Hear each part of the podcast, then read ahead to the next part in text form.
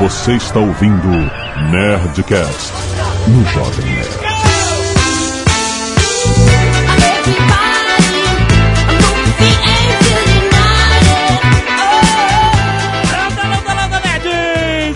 Alexandre Antônio Jovem Nerd, eu sou o paciente Fujão. Aqui é o Guerra e Everybody Lies. Aqui é o Dexter e a medicina é a eterna substituição do desconhecido pela mentira. Aqui quem fala é o Solon e a conclusão que eu cheguei é que todo mundo é doido, todo mundo é louco. Caraca, eu tô com medo desse Nerdcast. Aqui é o Azagal. Eu tô com essa porra dessa gripe fudida há mais de uma semana. O que que eu faço? Sabe, ia tentar consulta de graça aí. Muito bem, nerds, estamos aqui com o time de doutores para falar da profissão de médico, rapaz. A medicina está aí para nos salvar a todos, Azaghal. A gente fode o nosso corpo e aí pede ajuda, por favor, me ajuda, medicina. E como é a vida desses profissionais? Como é que começa? Como é que é a residência? O que, que eles veem no dia a dia? Vamos saber depois do e-mail. Canelada.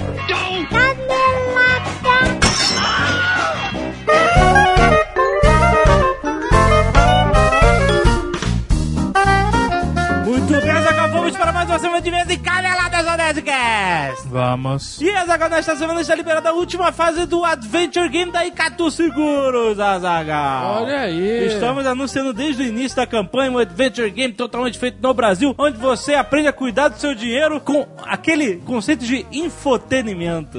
Infotainment. Informação mais entretenimento. Infotainment. Muito legal, os caras tiveram um bom modo de registrar o link vivendo e aprendendo.com.br. Isso. E que agora eles falaram que na última fase do jogo, Azagal, eles colocaram um easter egg do Jovem Nerd. Olha aí. Ah, e eles querem que a galera ache. Eu quero ver se a galera vai achar. E Legal, aí falar nos comentários assim, achei, e aí identificar qual é o easter egg. Como o jogo tem integração com o Facebook, quem achar o easter egg do Jovem Nerd vai ganhar um badge pra postar no Facebook. Olha aí que maneiro. Maneiro. Maneiro? Segunda-feira vai ter imagens no Nerd Play para vocês verem o quinto capítulo. Se você não chegou até lá, você pode jogar desde o início até chegar ah, ao quinto capítulo. Se você já está lá, não é só entrar com o seu login que ele salva o seu progresso lá. Então, vivendo e aprendendo o Adventure Game brasileiro, onde você aprende a cuidar do seu dinheiro, várias referências net, um Instagram do Jovem Nerd, vai procurar, link aí no post. E a Nerd Story está cheia de novidades, Azaga! Cheia de camisas. Cheia. Porra, cheia. Camisetas espetaculares, lançamentos, Azaghal. Muitos lançamentos agora neste meio de ano. Temos a New Before Zod, o ajoelho esperante Zod, pra você que vai ver o filme do Azulão. Exatamente. Nós tivemos a Very Funny Dr. Jones. Isso. O selo que aparece nos programas que as pessoas tanto É gostam. uma grande referência do Indiana Jones também, né? Exato. temos também a, a- a reposição da Tony Stark, que fez muito sucesso. Isso, além da nova Brucutus. Que resolvem tudo sozinho. o Brucutu resolve tudo sozinho. Se ele não resolve sozinho, não é o Brucutu. Uma, uma mancha. A estampa é uma mancha de brucutus. É como se fosse um, um borrão de testosterona. Excelente, cara. Uma grande ilustração de Douglas Ducelino, muito bom, arroba Duzitos. Tem aí o link do Twitter dele no post da Nerd Store, da camisa, se você quiser entrar em contato com esse grande artista, muito bom, mandou muito bem, certo? Isso, então comprei. Compre.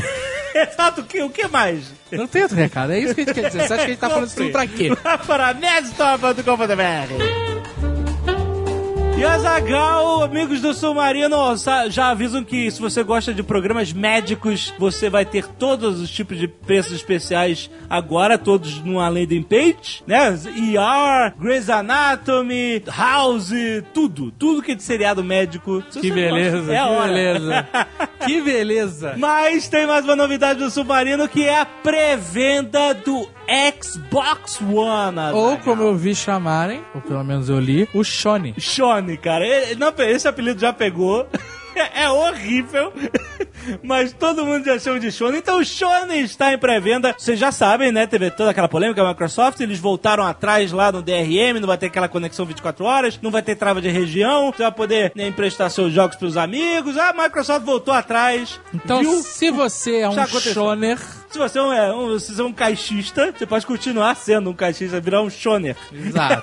Então o Xbox One está em pré-venda no Submarino, não tem data oficial ainda de entrega, porque a Microsoft ainda não decidiu a data de lançamento, não divulgou a data de lançamento, mas em breve deve fazer, acredito que deve ser lá por novembro, pra aproveitar o Natal. Então, se você já quiser garantir o seu, vai lá no Submarino, tem link aí no post. E se você não quiser ouvir o recado da paróquia do último Nerdcast, você pode pular para... 17 minutos e a persistirem os sintomas, um médico deverá ser consultado. Muito bem, Azagal, vamos lá para os recados do último Nerdcast de Game of Thrones. E se você não ouviu o último Nerdcast com medo de tomar spoilers do seriado ou do livro, eu aconselho que você pule esses e-mails. Isso, pula direto para aquela, né? Pule para o tempo indicado Exato. anteriormente, porque Não tem como não comentar tem como. Eu, eu, inclusive, falo pra você tomar cuidado não ler os comentários também. do programa anterior e desse. é foda. É Fuja dos comentários e fuja dos e-mails. Então, se você não quer tomar spoiler, porque a gente não tem controle aqui, pula pra frente. Beleza. Já pulou? Pode pular, cara. Muito bem, enquanto os Skynet protestos vêm pra rua em Vitória, olha aí. Olha, as nerds se juntando pra protestar. É interessante. É, muito bom. O Cozinha dos Nerds com várias coisas legais, o bolo de ferro. O cara fez um bolo de marzipan de... de... Nossa. É comestível isso aí, cara? Pô, tá excelente, cara.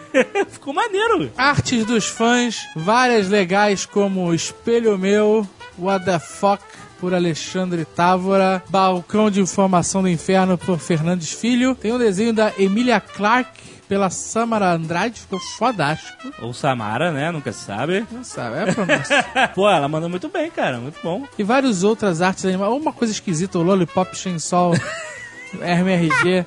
Ficou meio bizarro. Você devia ter mandado diretamente pro MRG e poupado a gente disso. Ficou maneiro, Kaique. E teve também o Geoffrey Baratheon Mochila de Criança por Alex Garcia. Eu acho que você entendeu o que eu tô querendo quis dizer, cara. Eu acho. Ai, meu Deus do céu. Muito bom. Contos da Skynet, já sabem, vídeos enviados. Tem um, um speed painting da Daenerys muito maneiro. Porra, muito legal. E também tem um- uma compilação de tapas na cara do, do Joffrey, a musiquinha do Game of Thrones. Leandro Lira, 29 anos, trabalha em um dos grandes bancos federais São Paulo SP. Ok. Só tem dois, né? Bom, estou aqui para perguntar como vocês não mencionaram o fato de que a Sybil Kekili, a atriz que interpreta Shae, acompanhante do Tyrion, já foi atriz pornô! É verdade, O é quê? verdade. Tu não sabia? Não! É verdade. E que sabia. ela era hardcore! Caraca! É verdade. E aí ela ficou putinha da vida Ah. quando as pessoas descobriram que ela era atriz pornô. Ah, até parece. E é só botar no Google. Caraca, olha aí, Sibel Kekili. Isso, inclusive, é à tona depois que ela foi reconhecida por um papel que teve em um filme alemão. Saiu em vários jornais de lá e foi um, um belo escândalo. Escândalo, né? Até parece que Game of Thrones é pra criança, né, cara? É, e até parece que metade do casting não, não veio de, Ah, de cinema pornô, né, cara? Pra quem tiver curiosidade, basta procurar no Google, olha, Olha aí. aí. Ou ele manda um link de um aqui de uma matéria que fala sobre isso. Olha que beleza, beleza. Ricardo Nascimento, 23 anos, psicólogo clínico, São Paulo SP. Acabo de ouvir o segundo Nerdcast sobre Guerra dos Tronos e tenho algumas considerações sobre as comparações entre as temporadas e livros. Principalmente sobre a história de Tion, Ramsay e Winterfell em Chamas, que ficou meio confusa na série. Aham. Mas primeiramente irei responder uma dúvida que apareceu no meio do podcast. Ó. Em certo momento, o Jovem Nerd pergunta se o segundo livro termina com o exército de White Walkers. Na verdade, essa cena é a introdução do terceiro livro. O segundo livro termina com o surpreendente capítulo de Bran, que mostra que o garoto não havia sido assassinado por Theon, mas estava escondido nas criptas de Winterfell. Na série ficou óbvio que Bran e Rickon não haviam morrido, então eles adicionaram uma cena mais impactante para terminar a temporada.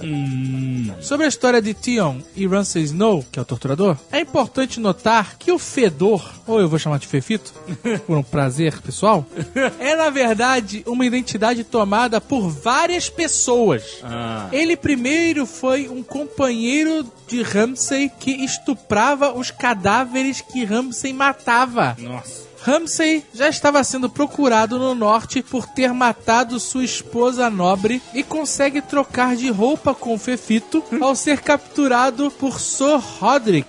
Sendo assim, Ramsay, sob a identidade de Fefito, vira prisioneiro de Winterfell e um servo puxa-saco de Tion quando este toma Winterfell. Inclusive, é Ramsay que esfola os supostos corpos de Bran e Rickon. Interessante, hein? Hum, E aí ele segue explicando mais um milhão de coisas do livro, mas, pô, né? Não precisa.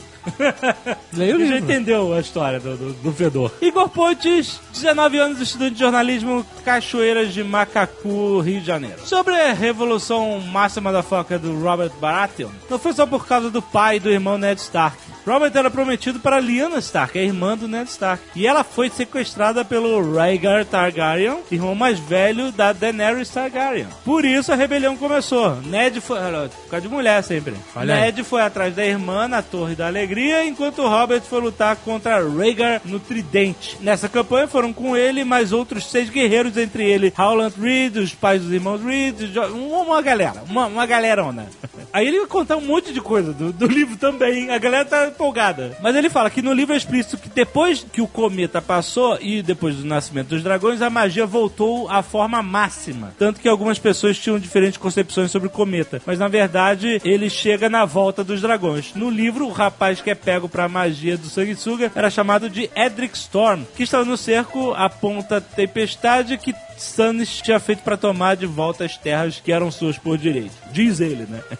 Mas foi diferente do que aconteceu, né, na série onde o Gendry é pego pela Melisandre. O Tyrion, na verdade, perde um naco do nariz. Ele fica com uma escara e dois buracos, como se fosse, por exemplo, Lord Voldemort. Meu Deus do céu, cara.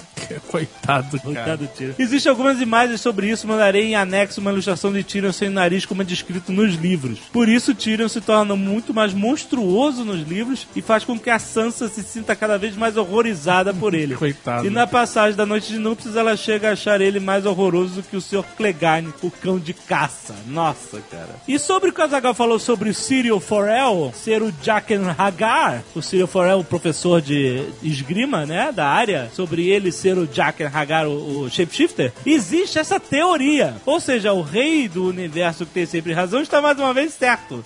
Mais pra frente, existem cada vez mais coisas que eu não vou falar pra não dar nenhum spoiler. Obrigado. Mas sim, senhor Azagal, existe a possibilidade de nosso amado Círio ser o Jaqen. Então pode esperar mais explosões de cabeça. Olha aí, que beleza. Porn Topic. Olha aí. Tá demais esse mundo nerd, hein? Meus porn top. Foi-se o tempo que o mundo nerd era um mundo tranquilo. Adalberto Pires, 37 anos, fotógrafo e diretor de filmes pornôs. É, é o mesmo cara? São Paulo SP? Eu não sei. Olá, amigos. Fiquei muito feliz por terem lido meu e-mail. É o cara. Essa semana, meu perfil na Sky Nerd deve ter sido o mais visitado. E você está nos fudendo. Você que trabalha com pornô, tá fudendo o Jovem Nerd. O seu perfil fez a nossa conta da ser suspensa. Por causa de conteúdo impróprio. Ah, cara, maneira nas fotos, pelo amor Puta de que Deus. pariu, cara. O que você tá fazendo? A gente teve que. Não foi suspenso, a gente teve que tirar antes que desse merda com a AdSense da, da Sky Nerd. Então a gente tá ganhando menos dinheiro por sua casa, cara. Ele continua dizendo aqui: ao contrário do que vocês imaginaram, as fotos dos filmes não são feitas durante o filme, ou a gravação, que você quer dizer. Esse cara não tem. é- é- é- não existe. É, é- é- é um texto, é uma foda louca, porque não tem ponto, é só vírgula. Então ele, são vários assuntos de um só. Então ele, ele falou primeiro do perfil da Skynet, agora ele falou então é o seguinte: ele falou que as fotos não rolam durante a filmagem, mas tem filmes Aham. que rola foto durante a filmagem, porque você vê o flash e escuta o barulho. Mas aí não é. Não tá filmando. O cara tá só fazendo o negócio e Não. tirando foto. Tá filmando. Não tá. Eu já vi filme pornô que tem um idiota fotografando Ah, mas aí então, aí o cara, beleza, o cara fez com a, com a parada. Mas não tem nada a ver você ver um filme pornô e o cara deve para um pouquinho, clique. Ele não manda parar, mas ele fica. Aí o outro tópico que ele botou uma vírgula aqui. Ah. Se quiserem mandar a camisa, usarei na minha próxima produção com prazer. Olha aí. Eu fico na dúvida se o nome da produção é com prazer. Exatamente. Tamanho P pra servir na atriz. Olha aí, caraca, vamos fazer isso, cara. Caraca, a gente tem que mandar. A gente vai mandar, tem que mandar baby look. Baby look, é, uma baby look. Pode mandar, né, um, dois tamanhos assim, só pra garantir. Excelente, cara. Excelente, cara. Puta que excelente. pariu, Vamos fazer isso, cara. Ele mandou aqui o endereço mesmo. Olha aí. Deixa eu separar isso aqui, cara. A gente vai bombar na pornografia. Na... Cara, maneira nas fotos, pelo amor de Deus, cara. Pô, mas depois eu vou querer ver foto do filme pornô com Não, beleza. a camisa Nerd Store. Ele manda, porra. E-mail Bullet Ball da semana.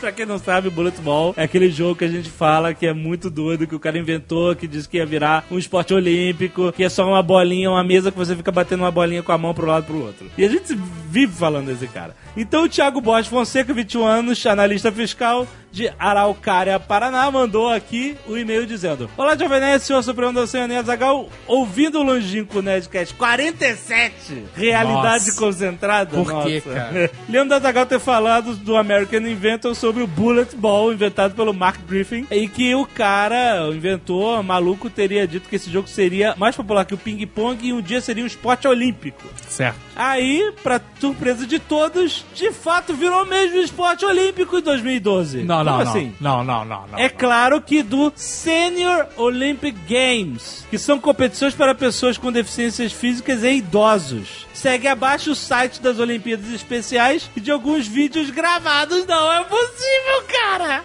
Cara, como? Peraí, não. Eu vi o uma cara reportagem. cara. Eu vi uma reportagem que mostrava o, o progresso do bullet ball nas ins- instituições de recuperação de pessoas. Olha aí, St. Louis Senior Olympics. Em 2000, em maio de 2012 aconteceu. Caraca, eu nunca vi um cara tão perseverante quanto esse Mark Caraca, Griffin, isso é descer, Corinthians. O cara usa. Não é possível. Caraca, eu tô chocado. Olha só, cara, que Tô beleza. chocado. Isso é uma lição para todos nós, Zagal. Mark Griffin, a gente zoou o cara e ele tá lá, quer ver, ó? My point. Mas pode. Nossa, isso, não, isso tá vendo? Mas é uma sacanagem. Que Olimpíada é essa, cara? Que Olimpíada é essa? Ai, cara. Ah, meu Deus do céu, É uma cara. micro-olimpíada, né, cara? mas ele tá, ele tá. Ele tá indo pra frente com essa Tá, maluquice. cara, ele tá, cara. Tá lá, bullet ball. My point. Cara, a gente pode não saber, pra daqui a 10 anos ser a parada mais popular do mundo. A gente tem que comprar uma mesa de bullet ball. Definitivamente, está decidido, né? A gente tem que botar. Você fazer a, a mesa de reunião tem que ser uma mesa de bullet, ball. Bom, excelente, vamos fazer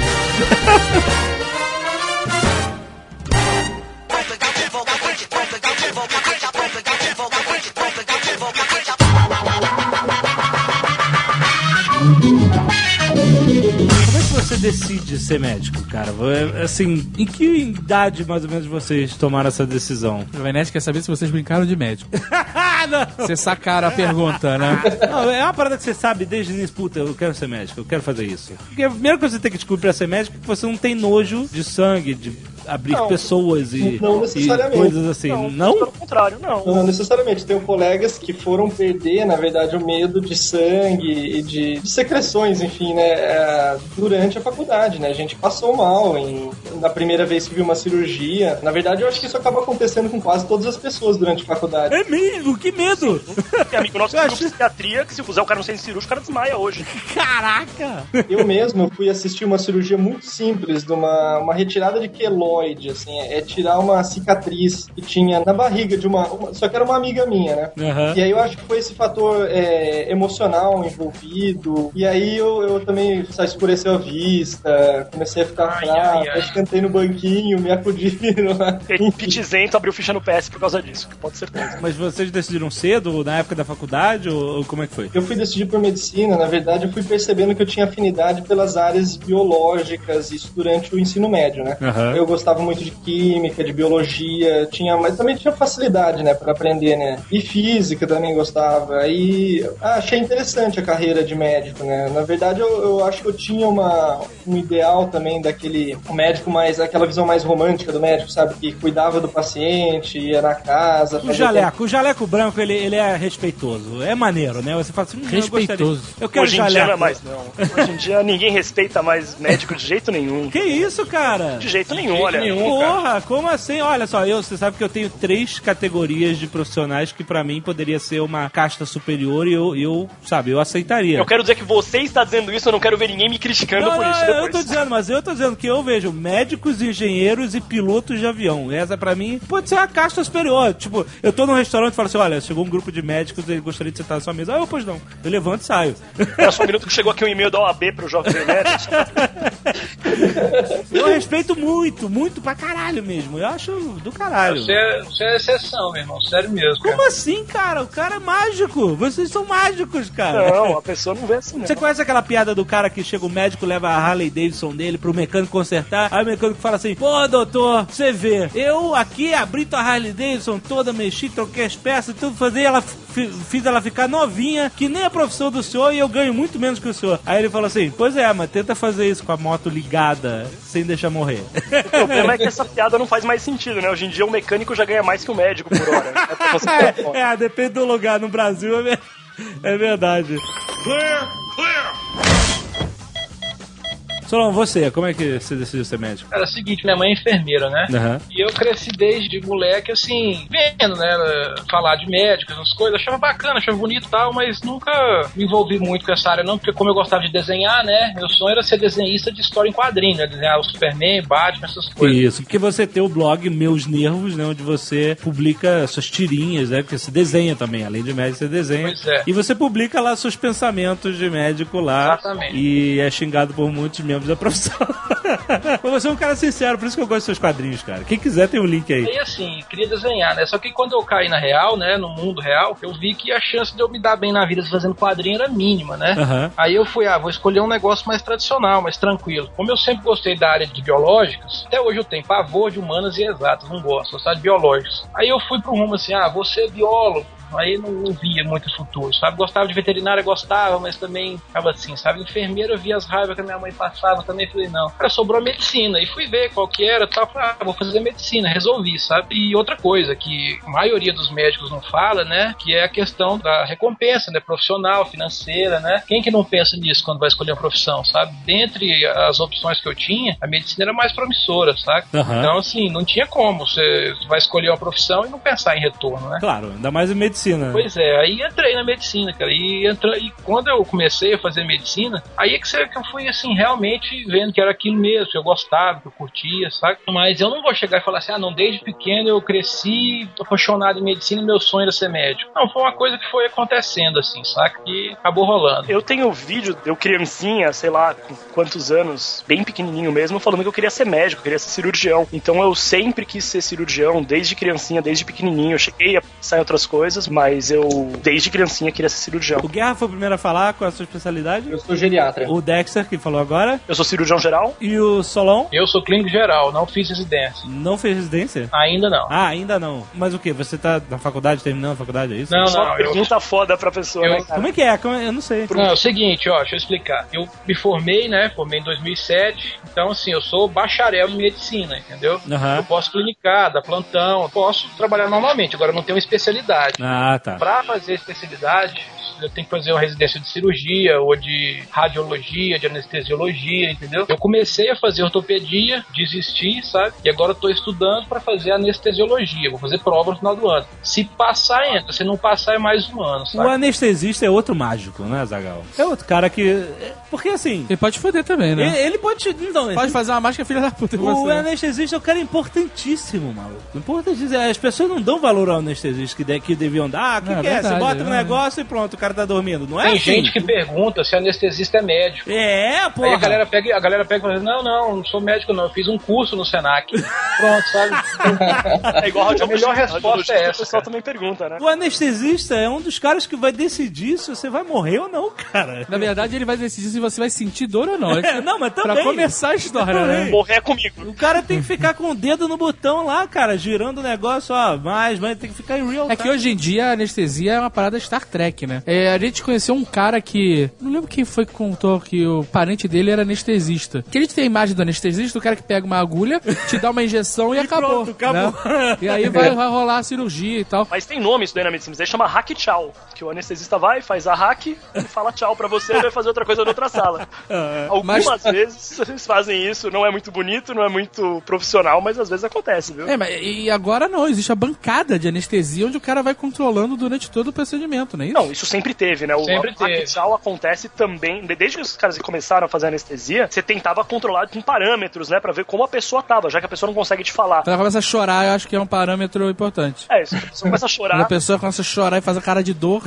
na hora do anestesista chorar e fazer cara de dor também. A complexidade na anestesia também vai variar de acordo com a complexidade da cirurgia também, né? É, claro. Existem anestesias simples e anestesias combinadas, em que o cara fica praticamente jogando videogame no- nos botõezinhos É. e indicações. É, porque tem aquela cirurgia que o paciente fica até acordado, né? Uma, Tem. uma hack, uma peridural, dá pra fazer. ué. Até com bloqueio, né? Às vezes Não, faz cirurgia é, no cérebro, no cérebro. No IR, no sim, IR, é exatamente. Eu vi operar na cabeça daquele E o carequinha. cara tem que ele ficar acordado. acordado, maluco. O pessoal faz, é bom, né? Porque daí você consegue delimitar bastante, né? Eu, eu nunca atuei como neurocirurgião nem como anestesista, então vou falar isso daí sem ter muita propriedade. Mas é legal você fazer isso daí quando você tem que delimitar algumas áreas funcionais, né? Sei lá, você vai operar um. Isso. um- tem que tirar alguma coisa que tá envolvida por muitas coisas importantes, então você não pode tirar, por exemplo, a parte que traz a fala pro doente, ou traz a parte do movimento, ou a parte da visão do doente, sei lá, qual parte da cabeça tá É, operando. é, é, Mas você vai mapeando com estímulos elétricos e fala, opa, aqui o cara sentiu dor na perna, aqui Isso, o cara... eu vi, eu vi um documentário que o cara ó, minha perna tá formigando. Aí O, cara, o médico já sabia que ele tinha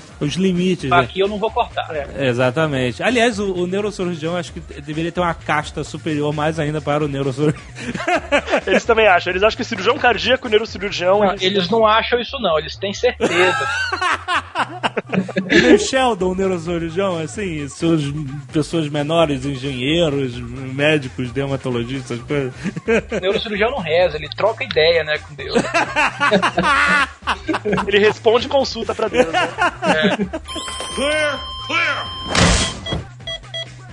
Eu lembro que na época que eu tava escolhendo o curso que eu ia fazer, faculdade, eu tinha muitos amigos que queriam fazer medicina e todo mundo falava assim: olha, dizem que no curso de medicina é assim, no primeiro período tem anatomia 1 já pra tirar quem não tem sangue frio. Você vai mexer em defunto e o cacete. Cara, ninguém sai, cara, ninguém sai. Ninguém- Então, mas isso que eu quero saber. Começa mesmo assim, na, na- pé na porta, tapa na cara no curso de medicina? Aula de anatomia cara. não é tudo de agressivo, não. O pessoal cria uma, uma ideia de que, nossa, você vai ter aula de anatomia, vai ser uma coisa cultural. e- Mas, cara, depende da pessoa. Tem gente que passou mal vendo a gente jogar Surgeon Simulator no Nerd Player, cara. Mas isso é porque a câmera tava balançando lá no Porra, carro. cara. Tem, tem muita cinetose. É agressivo pra muita gente. É assim, cara, a- a- sabe, se você se abrir um corpo na tua frente e tal, com 18 anos de idade, é uma parada avançada. Mas essa náusea, essa aversão que a pessoa tem, não é uma coisa absoluta, o Jovem Nerd. Não é uma coisa que você nasce com isso e vai morrer com isso. Algumas pessoas provavelmente vão ter essa aversão pra sempre. Eu não conheci nenhuma dessas pessoas, não posso falar que é assim. Mas muita gente começou as aulas de anatomia com nojinho, com uma certa aversão do cadáver. Não tô discutindo respeito. Respeito todo mundo tem, né? Tem, todo mundo tem que ter. Mas eu tô discutindo a parte de aversão, né? E isso daí foi passando. Com o tempo você vai convivendo com aquilo ali, você passa horas por dia secando aquele seu cadáver, você passa horas estudando aquelas peças anatômicas, você começa de uma maneira mais gradual, você tem aula de introdução à anatomia, com aula de respeito ao cadáver, com o cadáver inteiro, mas depois você começa pelo esqueleto, então você tá mexendo com aquele monte de osso, e o osso não é grudento, não cheira estranho, é, parece aquilo que você vê em filme mesmo, que é osso, você não tem que ter. Mas, peraí, é, o que, que é aula de respeito ao cadáver? Não, não entendi. Respeita o cadáver. É isso? Isso, ó, isso é uma aula muito importante, né? O começo do curso de anatomia, ele te introduz o ambiente que você vai ter a aula, né? E o objeto do estudo, que é o cadáver, né? Que é uma pessoa morta. E é importante, e eu acho que isso daí é comum em todos os cursos de medicina, todo mundo que passou pela aula de anatomia teve essa primeira aula, que é uma aula que você aprende como se portar com o cadáver. Não é pra ficar fazendo brincadeirinha, não é pra ficar fazendo gracinha. Cara, o que? O cara fazer ficar marionete com, com o cadáver? É, é isso? Na minha faculdade rolou a missa ao cadáver, entendeu? Todo semestre tem uma missa que é rezada Entendi. ao cadáver desconhecido. É questão de respeito Pra mesmo. entender que é uma pessoa que viveu e uma vida e morreu. E, e mesmo porque tem uma galera que tem, uma, né, a tara no cadáver. Não, não. Tem, tem, claro que tem. Tara, Não, isso é Deep Web, isso daí não tem na, fa na faculdade. Necrofilia. Ah, cara, peraí. Não, não, não, isso é Mas, Jovem Nerd, se você passasse por esse processo, provavelmente você ia aprender a lidar com isso de uma maneira mais tranquila. Então, chega uma hora que vocês conseguem enxergar o corpo humano como um- uma máquina com engrenagens, peças, essas coisas, é isso? É assim que você consegue racionalizar o funcionamento do corpo humano? A visão cirúrgica é um pouco assim, até. Às vezes a gente é criticado por pensar assim demais, né? De pensar que o corpo humano é um empilhamento de peça e que aquela peça ali tá com problema, então é ela que a gente vai tirar, ou ela que a gente vai consertar. Mas a gente acaba vendo um pouco, às vezes, assim, durante uma cirurgia, por exemplo, você não, não se vê muitas vezes pensando, ah, este daqui é o seu João, ele é pai do Zezinho e marido da Maria, olha como ele tá sofrendo com a doença. Não, você tá preocupado para ver se a vesícula dele tá aderida lá no coledo, você tá preocupado com a parte técnica mesmo da coisa. Às vezes, sim, às vezes eu vejo mais como uma máquina viva do que como uma pessoa, mas isso mais no intraoperatório, né? Pra você, acaba- é, exatamente, você analisar o que você tá fazendo, de uma forma Poder fazer uma científica. análise fria até, né? Por isso que eu acho que é defendido pela ética médica de você não praticar um, um procedimento cirúrgico, por exemplo, num parente seu, É. na sua mãe, por exemplo, não é uma boa ideia, porque você vai prejudicar a tua capacidade de tomar decisão, ficar pensando, pô, mas é minha mãe, se acontecer isso, se acontecer aquilo, não, não, trata com uma certa impessoalidade que tem uma maior chance de você conseguir lidar com aquilo ali com a melhor técnica, né? Então sim, eu acho que às vezes a gente vê um pouco como uma máquina.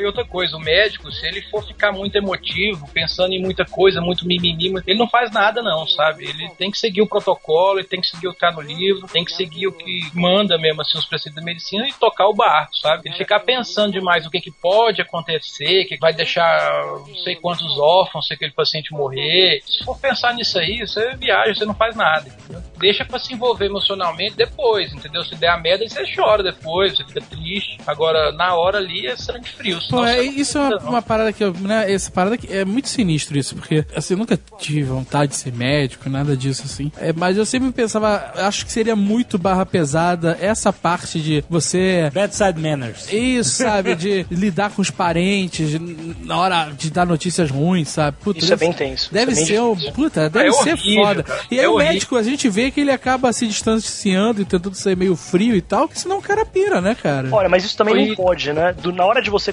comunicar com a pessoa, você não pode misturar. Você ser frio no intraoperatório, você ser frio na hora da tomada de decisão, é uma coisa que eu vejo como um aspecto positivo, que não prejudica o seu julgamento técnico na hora. Mas na hora de lidar com a pessoa, um dos grandes problemas que a gente tem com a medicina hoje em dia é que a pessoa continua fria na hora de falar com o parente, na hora de falar com o paciente. Isso não pode. Você tem que lidar com a pessoa da maneira mais humana possível. É, né? eu, por exemplo, eu vou noticiar uma morte, alguma coisa do paciente que eu tô cuidando, tudo, eu vou lá pro meu consultório, entendeu? Eu pego e falo com a enfermagem, ó, fala que o médico tá esperando lá no consultório, que ele quer decidir umas coisas e tal. Põe o paciente sentado, entendeu? Puta, Tranquilo, cara. calmo, puta. sabe? E vou contornando. acompanhante, até- né? É, o acompanhante, claro. E- não, porque quando a família tá Se botasse o paciente, se botasse o paciente na sacanagem do caralho. Caralho.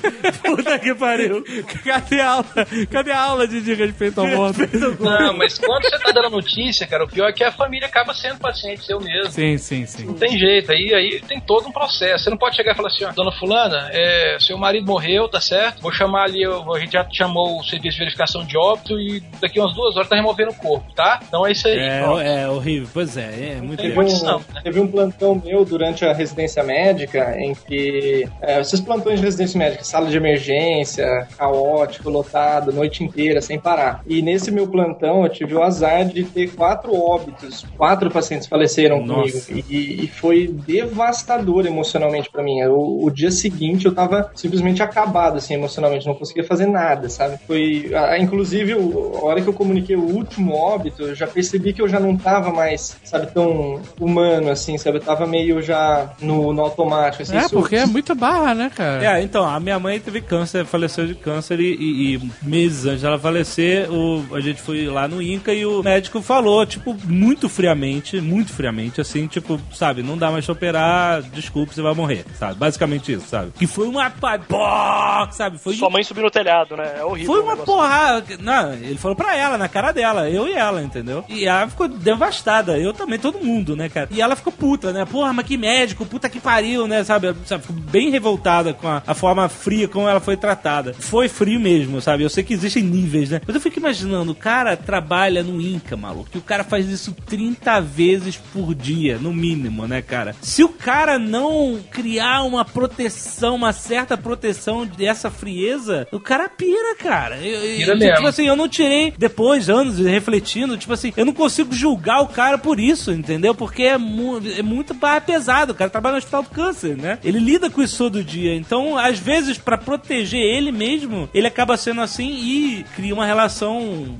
né, ruim com o paciente dele, essas coisas, né? Mas é um complicadíssimo. né? Esse é, um, Não, esse é um critério que esse- essa pessoa talvez não devesse trabalhar com oncologia, né? Eu É, tenho amigos isso. que oncologia. Você não consegue lidar com a, com a perda do paciente, com a morte do paciente, você vê isso como uma derrota pessoal? Você não consegue lidar com isso de uma maneira menos. Não consigo pensar numa palavra que queria dizer que você. que, que te anestesie menos? Aham. No fim das contas, você vai virar um, um ciborgue depois de um tempo. Talvez você não devesse trabalhar com oncologia, tem um monte de área da medicina que você vai lidar muito menos com morte, né? O difícil de você ser oncologista é difícil a parte técnica, sem dúvida, mas a parte difícil é o lidar com o paciente. Se você não Não, e sabe é lidar com o paciente. triste aquilo, meu Deus do céu. Você pega um paciente assim, ó, o paciente entra no seu consultório sem a mandíbula. Já imaginou um negócio desse? O cara sem mandíbula na sua frente, por Meu exemplo. Deus, cara. Cirurgia É. de cabeça e pescoço é um estágio bem complicado. você faz É cirurgia. foda demais, sabe? Você ver um negócio desse. O cara sem a mandíbula. E aí eu pergunto, existe algum preparo no curso de medicina Psicologia. exatamente para preparar o cara? Porque independente da carreira que ele vá seguir, existe essa preparação do cara, olha, vai acontecer isso, vai ser foda emocionalmente. No dia a dia a gente vai pegando essas coisas, entendeu? Mas tem a matéria de psicologia, tem a matéria de ética médica, entendeu? Assim, mas o preparo é no ao longo do curso. Todas as disciplinas você vai lidando com aquilo, bom, vai vivendo certas situações, o seu professor vai te dando as dicas, vai falando, ó, não pode fazer isso, isso aí você tem que ter paciência, porque vai acontecer mesmo, tem que pôr na sua cabeça que a culpa não é sua, que você não tá lidando contra a morte, você tá lidando a favor da vida. Aham. Começa essa conversa e com o tempo você vai assim, se preparando. Não é uma matéria ou disciplina específica, é a vivência ao longo do De curso. né? Ah, não, saquei. E nem todo mundo nasce um Pat Adams, né, cara? Que é o cara, Não, né? não. Lá,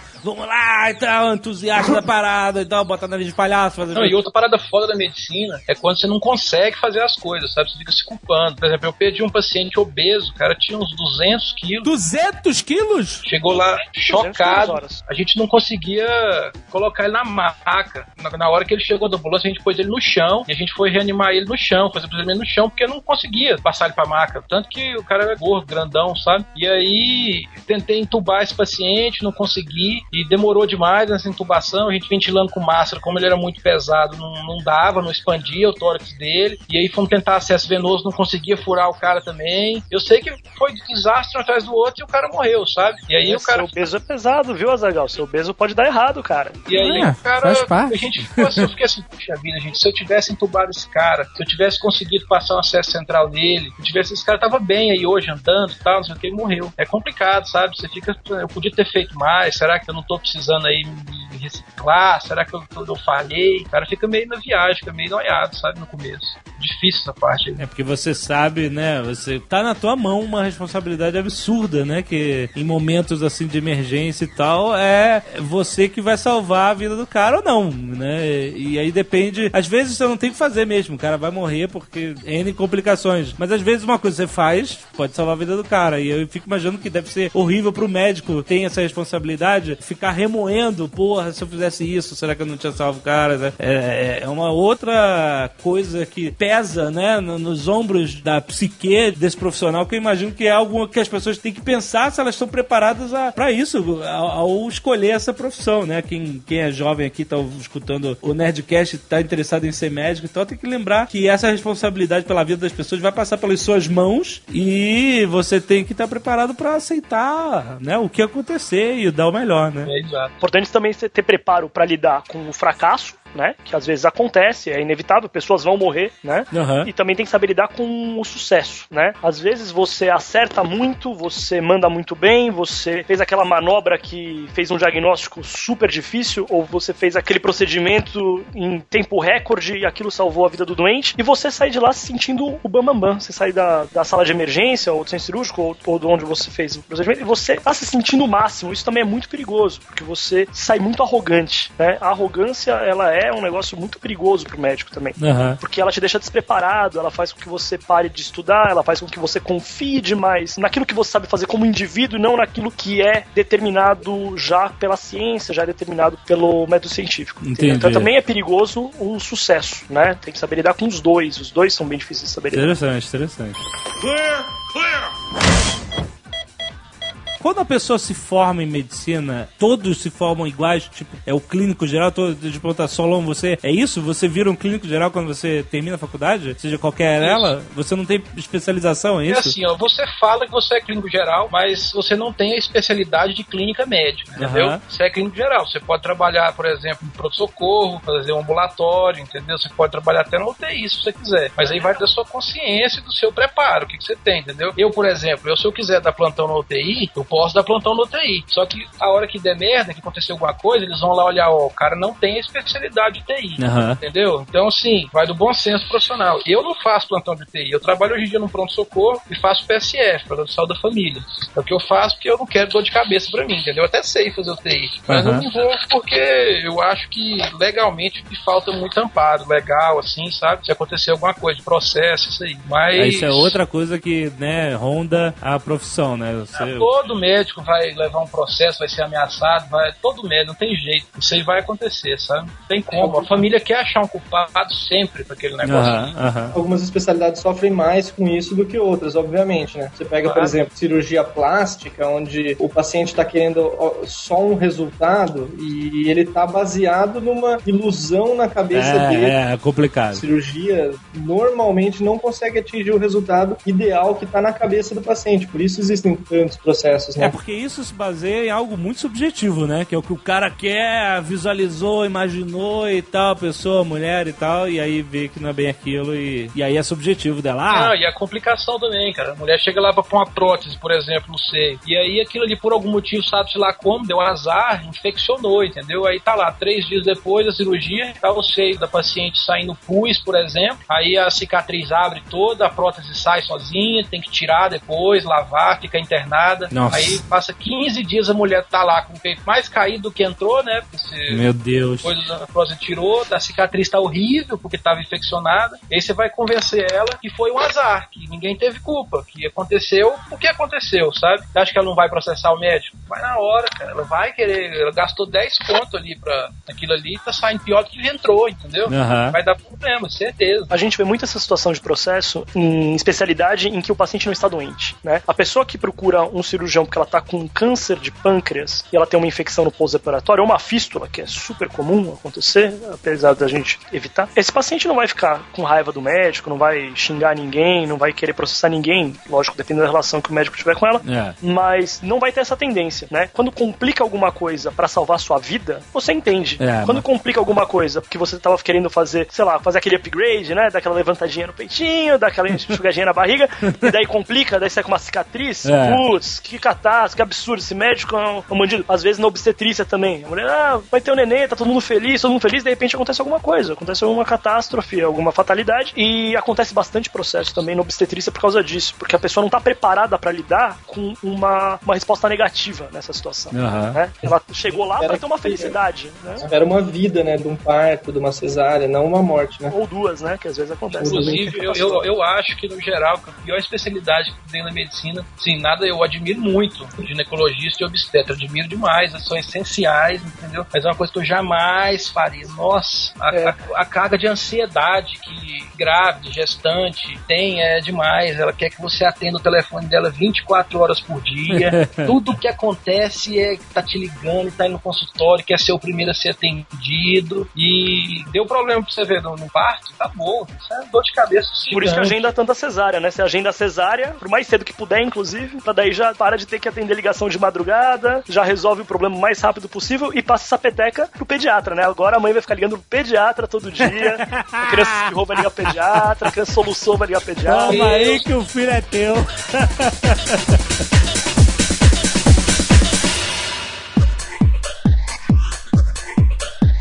E a máfia branca? Caraca, o cara já começou. A máfia branca. A máfia, A máfia branca. branca. Existe? Olha, de verdade, eu não sei do que você tá falando, Azaghal. O laboratório fala assim, doutor Peixoto, se você receitar mais o meu remédio, eu te dou uma viagem pro Caribe. Porra, mega existe. É, existe, é? Existe, Caraca. existe sim, cara. Não é assim geral, não, sabe? É exceção. Mas existe essa oferta aos médicos. Existe, existe sim. Cabe ao médico aceitar ou não. Exatamente, é a minoria dos filhos da puta que aceita isso, sabe? A grande minoria, mas tem quem acha. Porque tem aquele médico que você vai e o cara te dá a receita e ele, por exemplo, te passa o princípio ativo. Ou às vezes ele te dá até o nome do remédio, mas ele fala, ó, o princípio ativo é esse. Tem médico que já falou pra mim, ó, esse aqui eu não confio no genérico, esse aqui pode ser genérico e tal. Ela tem um médico que ele já puxa a amostra grátis da gaveta. mano. Mas olha, a amostra grátis, cara, não tem muito a ver. ó. Não vamos misturar uma coisa com a outra. Quando você tá falando da máfia, que realmente, desse jeito que você tava contando, que é o farmacêutico tentar vincular você receitar um medicamento com um benefício pro médico, isso daí é completamente imoral. Uma coisa importante dessa questão da máfia branca dos laboratórios é uma maldade o que os laboratórios sabem qual tipo de remédio você está prescrevendo. Eles têm acesso, de acordo com o teu número do conselho, eles sabem que tipo de remédio você está prescrevendo, quanto você está prescrevendo desse remédio por mês, e o cara vai lá tentar te convencer a prescrever mais da Mais. medicação dele e não do concorrente. Caraca. É um negócio pesado. E te dando favores, não é isso? Também, às vezes Sim. oferecendo favores. É a única maneira de te convencer, né? Ele oferece o quê? Essa galera dá mais é, é jantar, sabe? Tem É, boca livre churrascaria. Aí, pô, mas isso não é bom? Viagem pra congresso, Pode, entendeu? cara.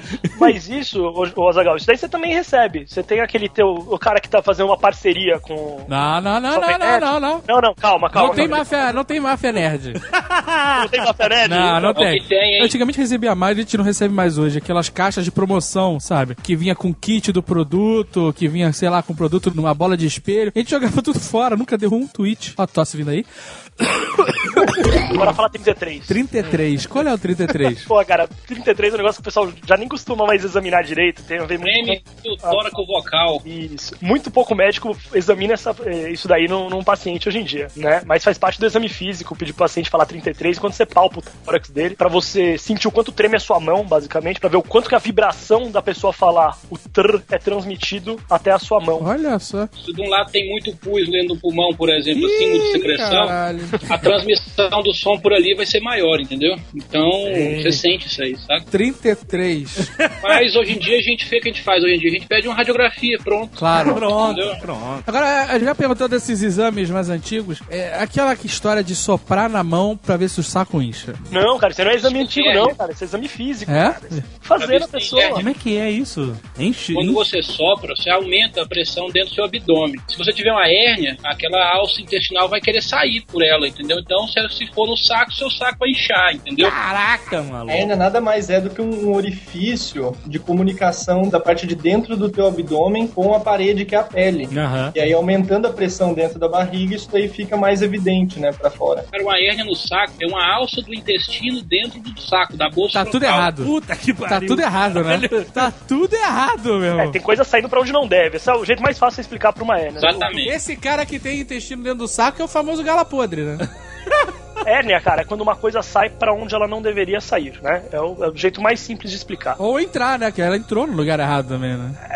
É, tudo bem, é uma comunicação entre dois lugares que não deveriam estar se comunicando. E daí você tem uma protrusão, né? Um pedaço de alguma coisa tá se forçando por esse espaço que não deveria existir. Como se fosse um buraco e tá passando uma coisa por esse buraco. É. Meu Deus. Uma última pergunta sobre esses exames, exames não, não mecânicos. Ou mecânicos, não sei. Exame físico. Me físicos, exames físicos. Quando o médico manda você deitar, barriga pra cima, e aí ele faz um cutuco na barriga, faz um toque-toque, sabe qual é?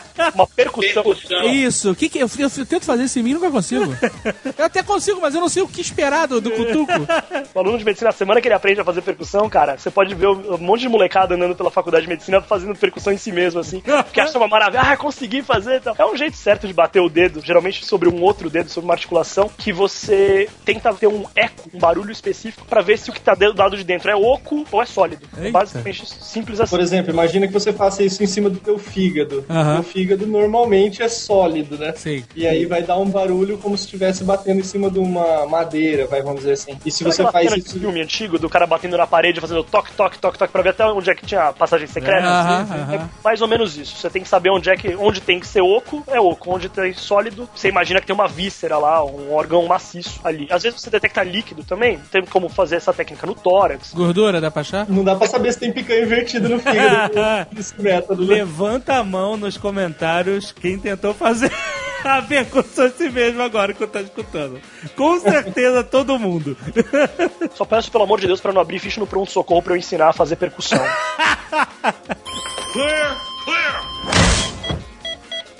Agora, nesses tempos modernos, existe um novo médico. Que atende a todos, de graça. Chama-se Doutor Google. É, esse é o novo médico. É um, é um médico que também não toma processo quando dá errado, né? é um médico que não responde pro conselho. O que, que vocês sentem em relação às pessoas que pesquisam no Google, vão no Dr. Google é, e acham que, sabe, tipo assim, é perigoso? Por exemplo, Porque eu já vi o meu sogro, que te- o meu sogro, ele tentou ajudar uma pessoa que tá tendo um ataque do coração no chão, no ponto do ônibus, e ele ficou lá e tal. É, a gente não sabe que- se foi um ataque do coração. A pessoa desfaleceu. É, Começa daí, né?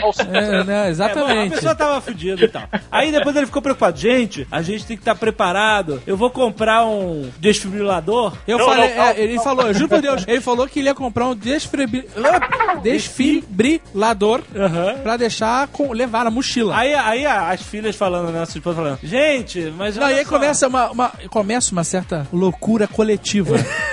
Sabe, a, a loucura se autoalimenta. Aí eu falei assim: que tal se vocês fizerem um curso sobre isso? É, em vez não. de simplesmente saírem aqui loucos na rua com dois. com um desfibrilador nas costas. Não, mas ele falou. ele falou. Aí é, o cara cai no chão porque teve um AVC, um derrame, né? Aí você vai lá e desfibrila ele, o coração dele Pois para. é, exatamente. Exato. Mas aí ele falou, ah, não, mas, mas eu, eu posso comprar pra gente ter em casa. Aí a gente falou, olha só, não é qualquer pessoa que pode usar isso ali. Ah, não, mas isso eu pego na internet. É. Pra Ah, ver como é que o usa. Problema. Aí eu, não, Aí cara, eu, não, aí eu não. falei, faz que nem o MacGyver, pega dois castiçais, liga na tomada, de carro. tapete de borracha e manda ver. Não, não funciona assim. Ô, Jovem Nerd, só pensa uma coisa assim: pega uma, uma pessoa média. Quão bom senso essa pessoa tem? Pois é. Agora, Agora- imagina que metade tem menos bom senso do que essa pessoa. Esse é o resultado do Dr. Google. Esse é o resultado do Dr. Google. As pessoas já chegam no escritório, ah, eu já vi no Google, eu tenho isso, aquilo e tal, me dá esse remédio, é isso? Eu já tentei fazer esse negócio de massagem cardíaca numa pessoa que tava passando mal e não conseguia, porque eu não sabia Existem como... países que ensinam isso daí na escola, né? Como é que você deve fazer o, eles chamam de BLS, né? Que é um suporte de vida básico. Dá pra você ensinar isso daí pra criança. Não é um negócio muito complicado, mas é uma coisa que depende de compromisso com a educação e de cultura da população. Então no Brasil isso daí tá descartado. Pelo menos por enquanto, né? Existe o desfibrilador externo automático, que é aquele que você encontra em um monte de lugar. Tem em banco, tem em aeroporto. Na gringa, esses aí, esse que você tá falando, tem tudo que é lugar, cara. Impressionante. Aqui também tem, é que ele não costuma ficar muito amostra. Tem ah, bastante, tá, porque... tem tanto quanto lá fora, né? Mas tem. Caraca, lá, assim, porra, Monte São Michel, que é o melhor lugar pra ter, inclusive, aquela escadaria toda do caralho. Mas, mas, sabe, você não espera ver e tá lá, sabe? Aqui no Brasil eu realmente não costumo ver. Algumas vezes já vi, mas não é comum, não costumo ver. Existe uma determinação internacional que fala quantas pessoas costumam frequentar esse lugar. Passou do certo limite de pessoas, você tem que ter o desfibrilador lá. Esse desfibrilador, ele é um, um aparelho que você gruda no peito da pessoa, tem lá a instrução de como é que você vai grudar, e ele vai fazer um diagnóstico bem básico pra falar se a pessoa precisa tomar um choque, precisa ser desfibrilada ou não. É basicamente essa resposta que Ah, te dá. maneiro, maneiro. Então ele vira pra você É e fala, se afaste. Daí ele fala, vou administrar o choque agora. Daí ele vai lá e dá o choque. Ele fala, não vou administrar o choque, continua fazendo massagem cardíaca. Daí você vai lá e faz a massagem cardíaca bonitinha, do jeito que você Ah. talvez tenha sido treinado. Ah, então peraí, essa parada do Clear. Clear! Clear, clear é importante. A gente já teve residente quando eu era aluno ainda. Ah. Teve residente que não clear e voou na parede, convulsionou. Caraca! O cara encostou no paciente na hora da, da desfibrilação e. Não só encostou, ele tava entubando o paciente, né, com o laringoscópio, que é um objeto de metal grande que fica Puta bastante. Que explode, cara. O negócio sai faísca. Caralhas! E esse residente, ele tinha a síndrome de Wolf Parkinson White, inclusive é uma síndrome no coração que facilita pra ele ter arritmia. Quase então o morreu, cara. então. É, a gente ficou com dois pra socorrer. Nossa, cara, mas olha, o que que se fala em português? Que eu só vejo nos filmes eh, eh, americanos falando clear. É fácil. Na verdade, o, o que preconiza é você falar: você está afastado, eu estou afastado, nós estamos afastados. E daí dá o choque. Isso é o que você vê no videozinho padronizado que te ensina a fazer o atendimento cardiológico. A gente, no fim das contas, acaba falando: afasta, afasta, afasta, afasta, afasta, Ah, afasta, faça- afasta. Porra, português, vai te contar. É fraco, Clear é muito é. mais maneiro. Clear, clear. Do que afasta, afasta, afasta. Mais preciso. Clear, clear. Clear. Sai. Tinha que falar sai. Vocês têm que mudar isso, cara. É, cara, sai! Sai, sai, sai, sai. Daí o cara sai da sala, né? O desgraçado que tava te ajudando vai embora, vai atender outro paciente, você fica sem. Sabe aquele negócio que eles fazem de esfregar uma pá na outra do Isso. desfibrilador? Aham. Daí se o aparelho estiver carregado, se der uma, dá uma descarga elétrica e vai voar tudo longe. Isso é coisa de Hollywood? Sim, você destrói o aparelho, estrega pra caramba o É aparelho. não deve mesmo, mas assim. para de esfregar É. um negócio no outro? Nunca deve esfregar. Eles usavam muito Nunca, pra, pra, pra mostrar que a pessoa tava espalhando o gel, É, né? exato, Ah. exato. Gel. Mas você não, não espalha assim, você espalha o gel no paciente e, e se você quiser espalhar com a pá, você pode espalhar com a em contato com o paciente. Olha Mas aí. uma pá na outra é completamente desaconselhável. né, Hollywood, o seu. Hollywood. O MacGyver não usou gel, foi seco. Isso, é ótimo. Você assistiu a Espera de um Milagre também, você viu o que acontece quando faz seco, né? É verdade. A residência, então, é- ela é uma especialização propriamente dita, é isso? É você viver. Exatamente. Você passa a trabalhar em um hospital como residente, certo? Isso. Mas você está estudando uma especialidade, é isso? Exatamente. Ah. É um estágio prático, muitas vezes remunerado com a bolsa, né? A residência tem a bolsa de residência, que é um- uma, uma remuneração risória pra- de hora. É pífia. É, é- você ganha. A gente às vezes faz a conta, a gente dá risada, fala que se a gente varrer São Paulo, a gente ganha bem mais. Mas é, é um período da vida que a gente tem que passar por aquilo e você- como você tem que viver as custas do governo nesse período, você até entende que não, não vai receber muito dinheiro. Mas então essa é a minha dúvida. Você começa a residência quando você se formou. Você não tem mais aula. Não, não, não. Vai ter aula. Você vai ter aula. Você nunca vai parar de ter aula. Não, é ok, mas você tá você ainda. se aposentar- Você ainda vai pra salinha da faculdade com o professor e tal? Vai. Diminui bastante a frequência, mas você vai. Ah, entendi. E no seu dia a dia você tá no hospital trabalhando, é isso? Você terminou o sexto ano, você tá todo feliz da vida, comemorou, sua mãe te deu parabéns, toda aquela coisa. Ganhou Só que aquela maleta preta? Ganhei aquela maletinha preta, cara, da O minha tia. Um estetoscópio, o abraço tia. estetoscópio, porra. O estetoscópio é a parada que mais. Uma vez eu fui na formatura de um médico que era um primo dos meus pais, não sei o que lá, e a gente comprou uma maletinha preta pra ele. A dica é compra uma mala preta e caiba uma folha 4, tá bom? Eu ganho uma malinha Aí. não cabe uma folha 4 e eu sofro pra ca- colocar qualquer documento dentro da minha malinha, ela tem que ficar amassada. Não, mas é só pra levar frascos e pinças. Usa uma pasta de couro, cara. Muito melhor. É, mala do médico medieval. Mochila, não pode ser uma mochila? Não existe médico moderno? Pode, cara. Pode ser o que você quiser, cara. A maioria usa mochila no final das contas. Você não usa essa maletinha, essa maletinha é de poser, né? No final das contas você usa uma mochila normal. Pois é, porque a maletinha não. Tudo bem, nada. nos anos 30, beleza. O cara levava lá um guento e, um, e um, né, um palito de sorvete pra botar na língua. Aí beleza, né? Mas hoje em dia, né, cara? Porra, o mundo é moderno, né, cara? Não, e est- Até pro cara consultar no Google se ele não souber o que, que uma pessoa tem, né? Ah, cara, falando do Google ainda, o Google, assim, o pessoal geralmente eles procuram no Google sintomas e fica tudo louco, né, achando que tá morrendo e vai pro médico. É. Eu acho que o Google é bom se você fizer o contrário. Tá passando mal, você vai no médico, aí o médico te dá um diagnóstico. Se você quiser saber mais sobre sua doença, Aí vai no você vai no Google. Google, direcionado já com seu diagnóstico. É isso entendeu? aí. Aí É eu isso acho que é até vale, até bom pro paciente conhecer, se informar, entendeu? Com certeza. É tranquilo. Agora, ir primeiro no Google é loucura. Você vai ser- sempre vai chegar no câncer. Você sempre cai, eu sei porque eu já fiz isso. Tem Você jeito, você vai ter sempre cai no câncer. câncer, cara. Exatamente. É Tem verdade. jeito, saca? A gente tem dois grandes problemas de saúde pública hoje em dia, né? O Google é um deles, que ele cria essa- esse desespero na pessoa, e o outro é o médico genérico de televisão, que eu não vou, não vou especificar. Dr. Oz, Dr. Oz. da Eu, quando, eu, Dr. Oz. quando eu vou acessar o Google pra ver alguma coisa que eu tô sentindo, eu já tomo dois ansiolíticos antes. Você vai ter dependência de ansiolítico. aí Você vai. Vou ter não, meu amigo. Vou ter não, eu já tenho. O- então, o Dr. Oz é um cara famosíssimo que começou na Oprah, né? Aparecendo lá, ele ia dar apareceres médicos lá, né? E hoje ele tem um programa próprio lá, chama-se Dr. Oz, estrelando o Dr. Oz. ele é o Drauzio Varela americano, né, cara? Ele, ele é o cara que a mídia vai procurar. Eu não sei se é também, mano. Eu nunca assisti, mas parece que o programa dele é um pouco mais extenso e mais informativo, né? É assim mais ou menos. Então, aí uma vez eu vi no programa dele, o cara falando: Ah, é bom você tomar uma aspirina por dia porque isso pode prevenir ataque ao coração, entendeu? Um infarto. É um infarto, né? Aí uma aspirina por, por dia é ótimo. Então, quer dizer, ok. Mas depois eu fui saber que não é bem assim, porque a aspirina que ela faz, ela afina o teu sangue, ela, ela faz, né? O teu Faz sua plaqueta não funcionar direito. Aí o que acontece? Não é todo caso que isso é bom pra você. Se você pode ter uma merda que você tomar isso todo dia, vai dar outra merda, entendeu? Gastrite, por exemplo, uma úlcera, né? Exatamente. Aquela história do, do Nerdcast da, da retórica, né, né? Generalizar é sempre um erro, né? Exato. Então o cara chegou na televisão e falou assim: toma uma aspirina por dia. O que que vai achar? Porra, o médico, cara famosíssimo, falou que tomar uma aspirina por dia é bom. Mas não é assim, caraca. Engraçado cai, bate a cabeça e morre Às sangrando. vezes é bom pra você, mas puto, o cara que tá assistindo do lado não é bom, cara. Ó, sobre esses médicos de, de mídias aí, ó, dá uma olhadinha na tira aí. Peraí, que tu Ah, mano. isso daí é um clássico. Eu sei até qual que você mandou. Só no Brasil são cerca de 800 novos casos de doença por ano. O diagnóstico precoce é fundamental para que haja chance de cura. Se você apresentar qualquer um desses sintomas, procure um médico. Eu tenho câncer, eu vou morrer, eu também. As pessoas- É, é foda. E geralmente esses qualquer um desses sintomas incluem ter frio, calafrios, mal-estar, febre acima de 37,8, que inclusive é o limite a partir do qual se chama de febre. Eles geralmente dão sintomas extremamente genéricos É, e foda. acabam. Eu. Mal-estar. Mal-estar é sintoma de quê? Eu vivo com mal-estar. Quanto mais você fala, mais mal-estar a pessoa tem, né, cara? É, caralho, é foda.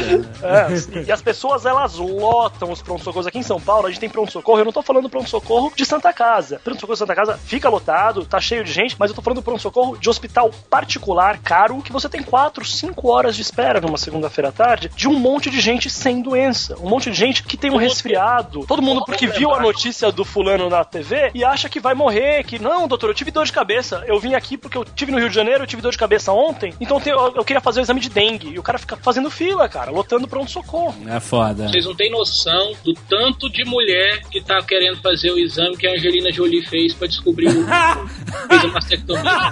Vocês não noção. pronto-socorro pra fazer esse exame, porque lá é o lugar Pronto correto pra socorro, na emergência. Caraca, maluco, eu quero fazer um exame da Angelina, é isso? Isso. Quando o Fantástico faz uma matéria sobre uma doença, na semana seguinte ao Fantástico ou Globo Repórter, todo mundo tem essa doença no pronto-socorro.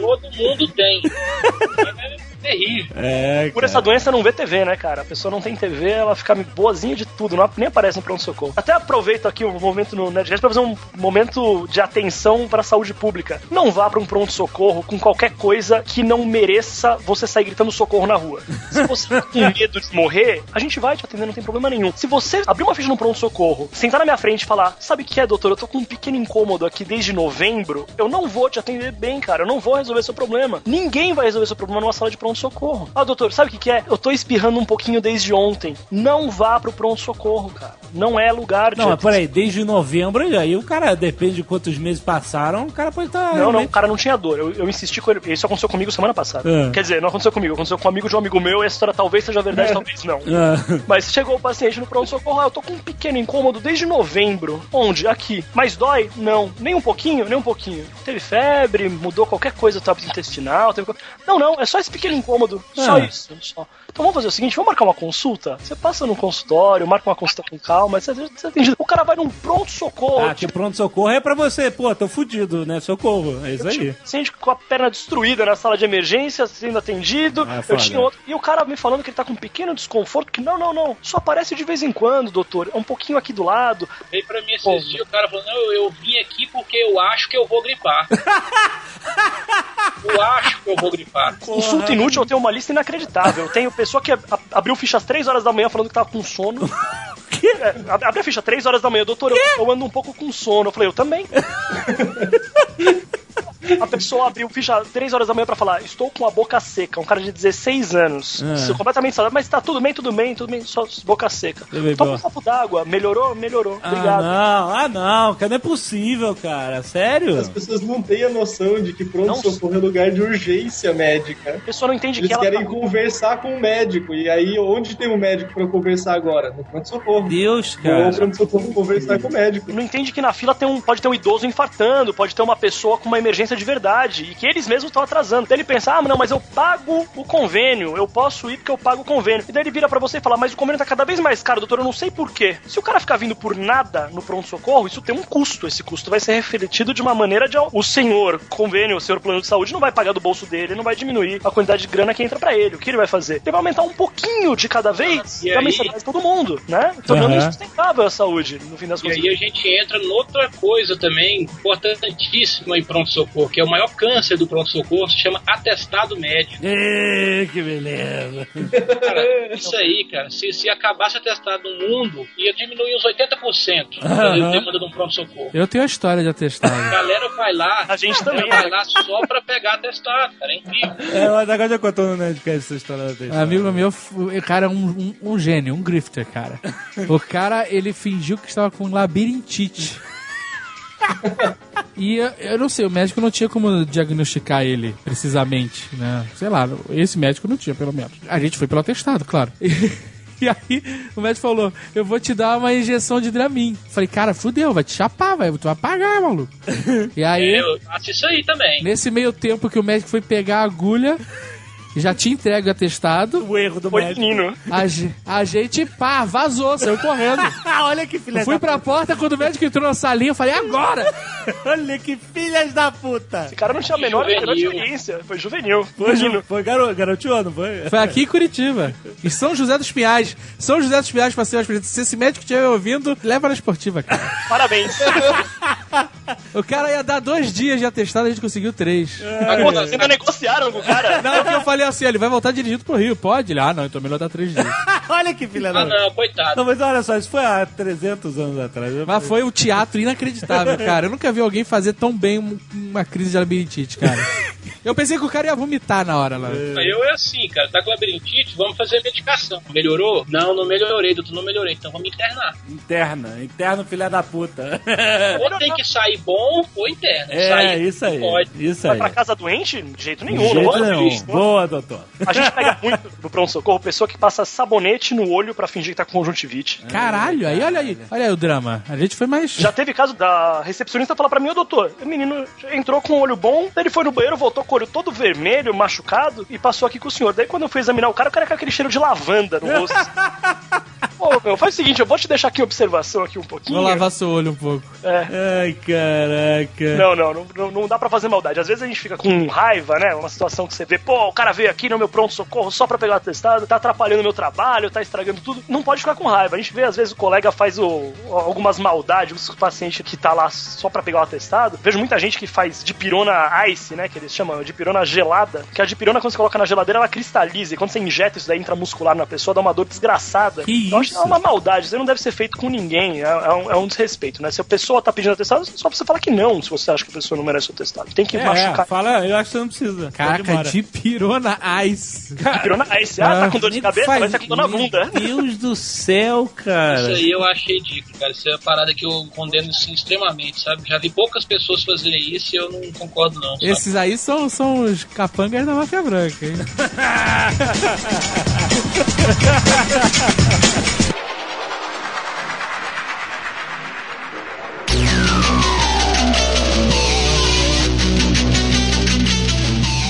também são os mitos, né? Que a gente vê muito em medicina. Boa. Esses remédios, assim. Você tem que tomar um antes e um depois de beber, é, É, isso? esses remédios que você tem que tomar um antes e um depois, por exemplo, aquilo ali, no meu entender, é um veneno, entendeu? Pro estômago. Aquilo ali tem AS, tem aspirina ali dentro, entendeu? Que faz um mal danado pro estômago. O que mais que tem ali? Tem vitamina Paracetamol. B2, tem paracetamol, que aumenta a chance de uma insuficiência hepática. Tem um monte de coisa que não vai te ajudar. Peraí, mas paracetamol não é parada que é normal de você tomar? É o remédio mais violento pro fígado que existe, assim, pro vender é paracetamol. É mesmo? É fodástico o remédio. Eu só prescrevo paracetamol para paciente ter alergia de pirona. Se não tem alergia de pirona, eu não vejo motivo pro ser estar usando paracetamol. Porque Ah, então é... de pirona é melhor? É, é, é menos. É menos... Dipirona tem menor chance de ter complicação, age basicamente da mesma maneira no local de ação. Tá bom? Os dois inibem prostaglandina 4 do mesmo jeito. Mas o paracetamol ele é a principal causa de transplante hepático em jovem na Europa. Só pra você ter uma ideia. Eu já tinha ouvido falar, meu médico já tinha falado isso. Pois é, Caraca, olha que a máfia branca vai atrás de vocês. A paracetamol é substância, não é, não é o não é remédio. mais. não, não, então. quando você toma um antes e um depois, você tá detonando o seu estômago com AS e tá detonando seu fígado com paracetamol. Na melhor das hipóteses, você não tá fazendo nada. E na pior das hipóteses, você tá estragando o seu corpo. É um grande álcool, mito, né? entendeu? Remédio pro fígado. Ah, toma isso aí que é bom pro fígado. Pro figo. O remédio faz bem pro fígado. Porra, me ensina, cara. Tem um monte de paciente na fila de transplante, a gente podia dar isso pra eles. Né? Imagina. remédio bom pro fígado, saca? Tem isso. Vocês conhecem Liver Schutz? Liver Schutz, deixa eu digitar aqui. Vamos. Então, a minha, a minha nutricionista falou que é bom tomar meu fígado. Ele não é uma, Ele é um. Sabe qual é? Que, né? É fitoterápico. É fitoterápico. Ah, Ah, não. não, se, se é isso aí, pode desistir, não presta não. O Solo é o cara mais cético do mundo, cara. Ah, fitoterapia.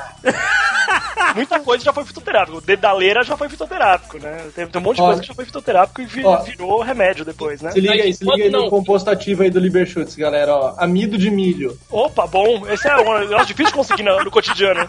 Você, você tem Doritos na sua casa? Ei, que beleza. É mesmo, é? Que merda. Mas que merda isso aí, Faz cara. um bem pro fígado que é uma desgraça, viu? Amido, faz, amido é ótimo pro fígado. Não, o troço tem até talco. Carbonato de cálcio, bom, barato. Pensa numa coisa que faz mal pro corpo, é talco, cara. Sério mesmo? Olha a revelação médica! É bom. Impressionante, cara. Eu acho muito engraçado. O pessoal tomando essas coisas Dia de malucas. administração Mentira. do talco, né? É, se a pessoa respirar pó de talco, por exemplo, é uma coisa catastrófica. Ó, né? é sério? Não, não, isso é importante. Informação bom importante também. pro Jovem Nerd. Toca o plantão da Globo, toca o plantão.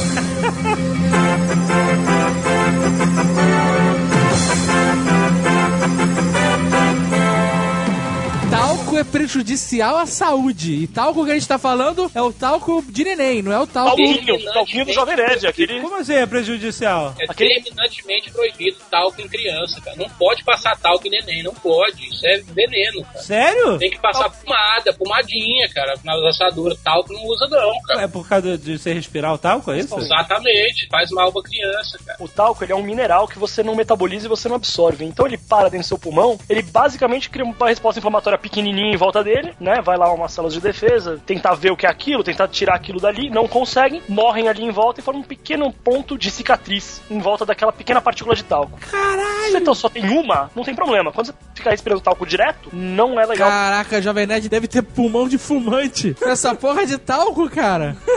Caraca. Pede pra fazer uma chapa do pulmão. Não, não Cara, ele, ele passa em quantidades industriais, não tem noção? Eu sei, eu acho que você postou um vídeo há alguns anos do Jovem Nerd sobre isso, não Pois foi? pode parar, viu, meu? Porque o problema vai surgir lá pro cinquentinha, sabe? Ih, caraca. E aí não tem volta não, viu? Eu tô chocado. Chocado. Pois é, olha só. Caraca, que absurdo. Olha aí. Doença pulmonar obstrutiva crônica. Vai ter, vai, vai ter fibrose pulmonar, né? Não, não, caralho, como assim? Vai passar no shopping de cadeira de rodas oxigênio no nariz. olha só. Então, ó, Que é isso, rapaz? Eu adoro o- aqueles programas de casos médicos bizarros que eles dramatizam, sabe qual é? Os programas com os médicos vão contando o caso que aconteceu na emergência e eles dramatizam lá o, o coisa. E acontece cada loucura inacreditável. Eu adoro essas histórias. Vocês certamente têm também essas histórias, né, cara? Sala de emergência é o pandemônio, né? É onde, é onde ocorre todos os terrores da humanidade, né? É verdade. É verdade. Cara, eu peguei uma mulher uma vez, cara, pra atender na, na maternidade, que tava com um abscesso no, no umbigo, assim, um umbigo cheio de pus, sabe? Ah, A gente foi drenar esse abscesso, eu fui lá mexer nesse abscesso, O começou Solon a só vai parar quando o Jovem Nerd vomitar, cara. ah, caraca. começou a sair pus, pus, pus, de repente começou a sair maconha. O quê? Maconha Ah, do, do não. umbigo da mulher. Essa mulher ganhava muito dinheiro, ela fabricava, assim. Ela O marido dela era presidiário e ela colocava maconha dentro do umbigo dela. Ah, não. Dentro do umbigo dela pra levar pro. Ela era bem assim, fofinha, né? E aí aquele negócio infeccionou e ela fez curativo, tudo, lavou e tava lá um umbigo cheio de pus e maconha. Pensa o negócio desse. Cadê o pessoal Aqui, falando que é natural e que não faz mal agora? Eu Quero ver. Caraca. Natural, picada de cobra é natural, vai tomar.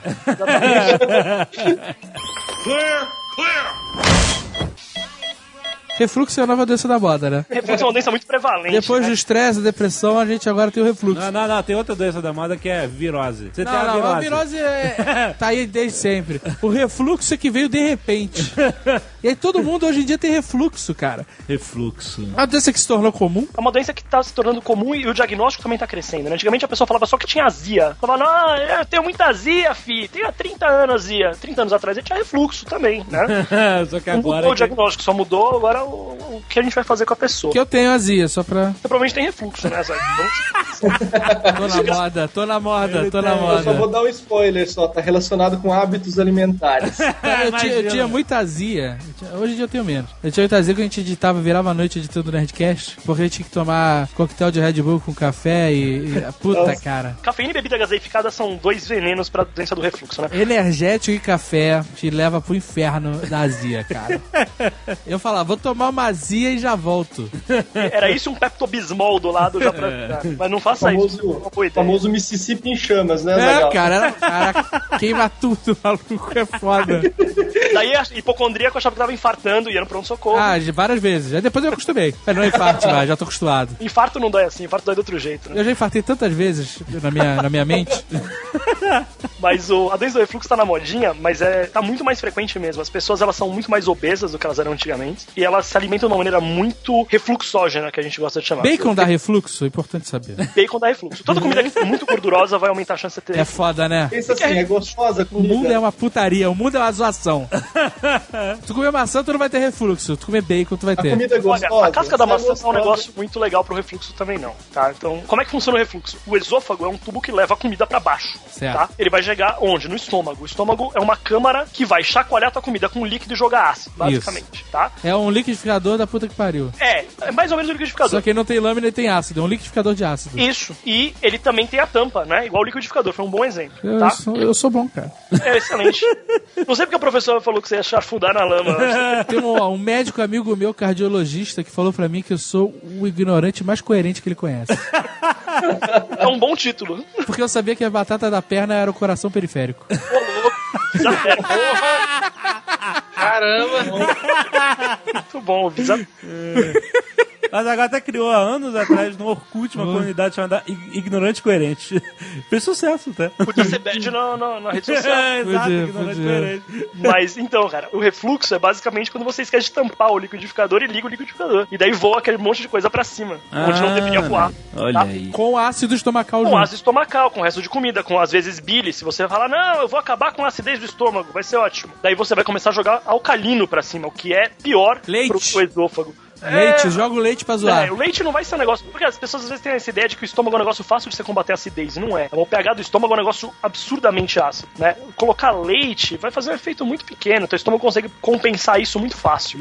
Mas então, a doença do refluxo, quando você come gordura, quando você come, genericamente explicando, coisas vermelhas, pimenta, ketchup, mortadela, pimentão, embutidos em geral, esse tipo de Chocolate, coisa, cafeína, refrigerante, álcool. chá. Se você come, ponto Vai final. comer qualquer merda. Comeu, se você gosta. comeu, se você inventou de comer. Comer qualquer porra que você gosta, aí tá fudido. É gostoso? Provavelmente vai causar refluxo. Não é gostoso? E boa, boa. Mais ou menos isso. Todas essas coisas, elas isoladamente não vão fazer você ter um refluxo maluco, mas elas vão contribuir juntas. Ah. Alguns outros fatores, por exemplo, você comeu tudo de uma vez. X tudo, X tudo que te fode.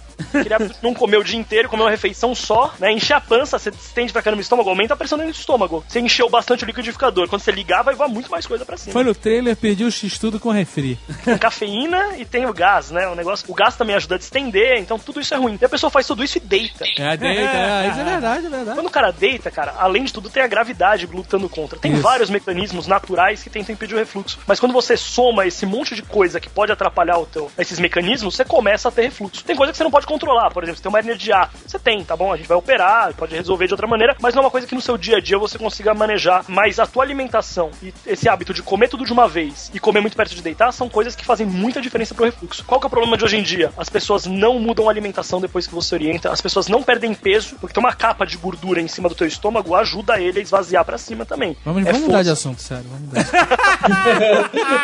Entendeu o seu refluxo. Eu tô tomando pessoas do médico e nem paguei a consulta. Aí não. Aí não. Uma coisa que eu vejo nesses programas de medicina de diagnósticos loucos, essas paradas que parecem no Discovery Channel e tal. A gente já abandonou a profissão de médico há um tempo, né? Já Não, tá- vamos lá. Tá, casos, casos médicos. Virou então, programa do mas Faz parte. Discovery. Channel, causos médicos. Eu vejo é o seguinte: o cara chega com um sintoma louco, louco, que deixa todo mundo sem ter noção do que tá acontecendo. House, tipo House. É, exato. House é sempre Aí a mesma coisa. O cara chega, ninguém sabe o assim, que é, tenta matar ele duas vezes e é certo. É. Aí o cara vai morrer, porque ninguém consegue descobrir o que tá acontecendo com o cara. Aí que eu falo assim, cara, quando der uma merda, eu tenho que ir pra esses hospitais que tem esses médicos gêniozinhos, tipo o Dr. House. Ou o Doug Hauser também. Porque Olha aí, o cara- House. House é um bom nome pra médico. Doug Hauser. É, é. Porque o cara chega lá, o médico fala assim: puta, eu lembrei de sei lá o que, sintoma do tararau, liguei pro médico pra confirmar e o cara descobre que o cara tava com uma parada raríssima que quatro médicos no mundo sabem como tratar. Óleo de Lorenzo.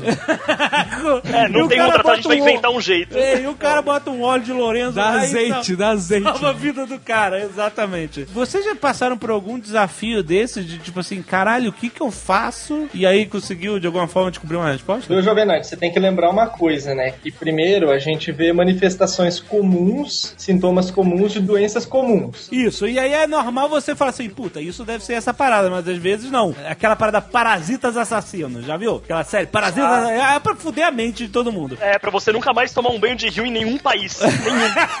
É porque o cara normalmente chega com um sintoma, ou o médico fala assim, ah, isso aqui é, é aquilo, dá um remédio, e não é. O cara tá. Só depois o cara vai descobrir que ele tá com um parasita assassino sinistro dentro do corpo dele, entendeu? Isso, isso acontece muito com a- na minha área, que eu, eu trabalho com geriatria, então atendo muito paciente idoso. E o paciente idoso, ele é, é o mestre em apresentações atípicas de doenças. Qual é, qual é a idade mínima pra geriatria? Só pra...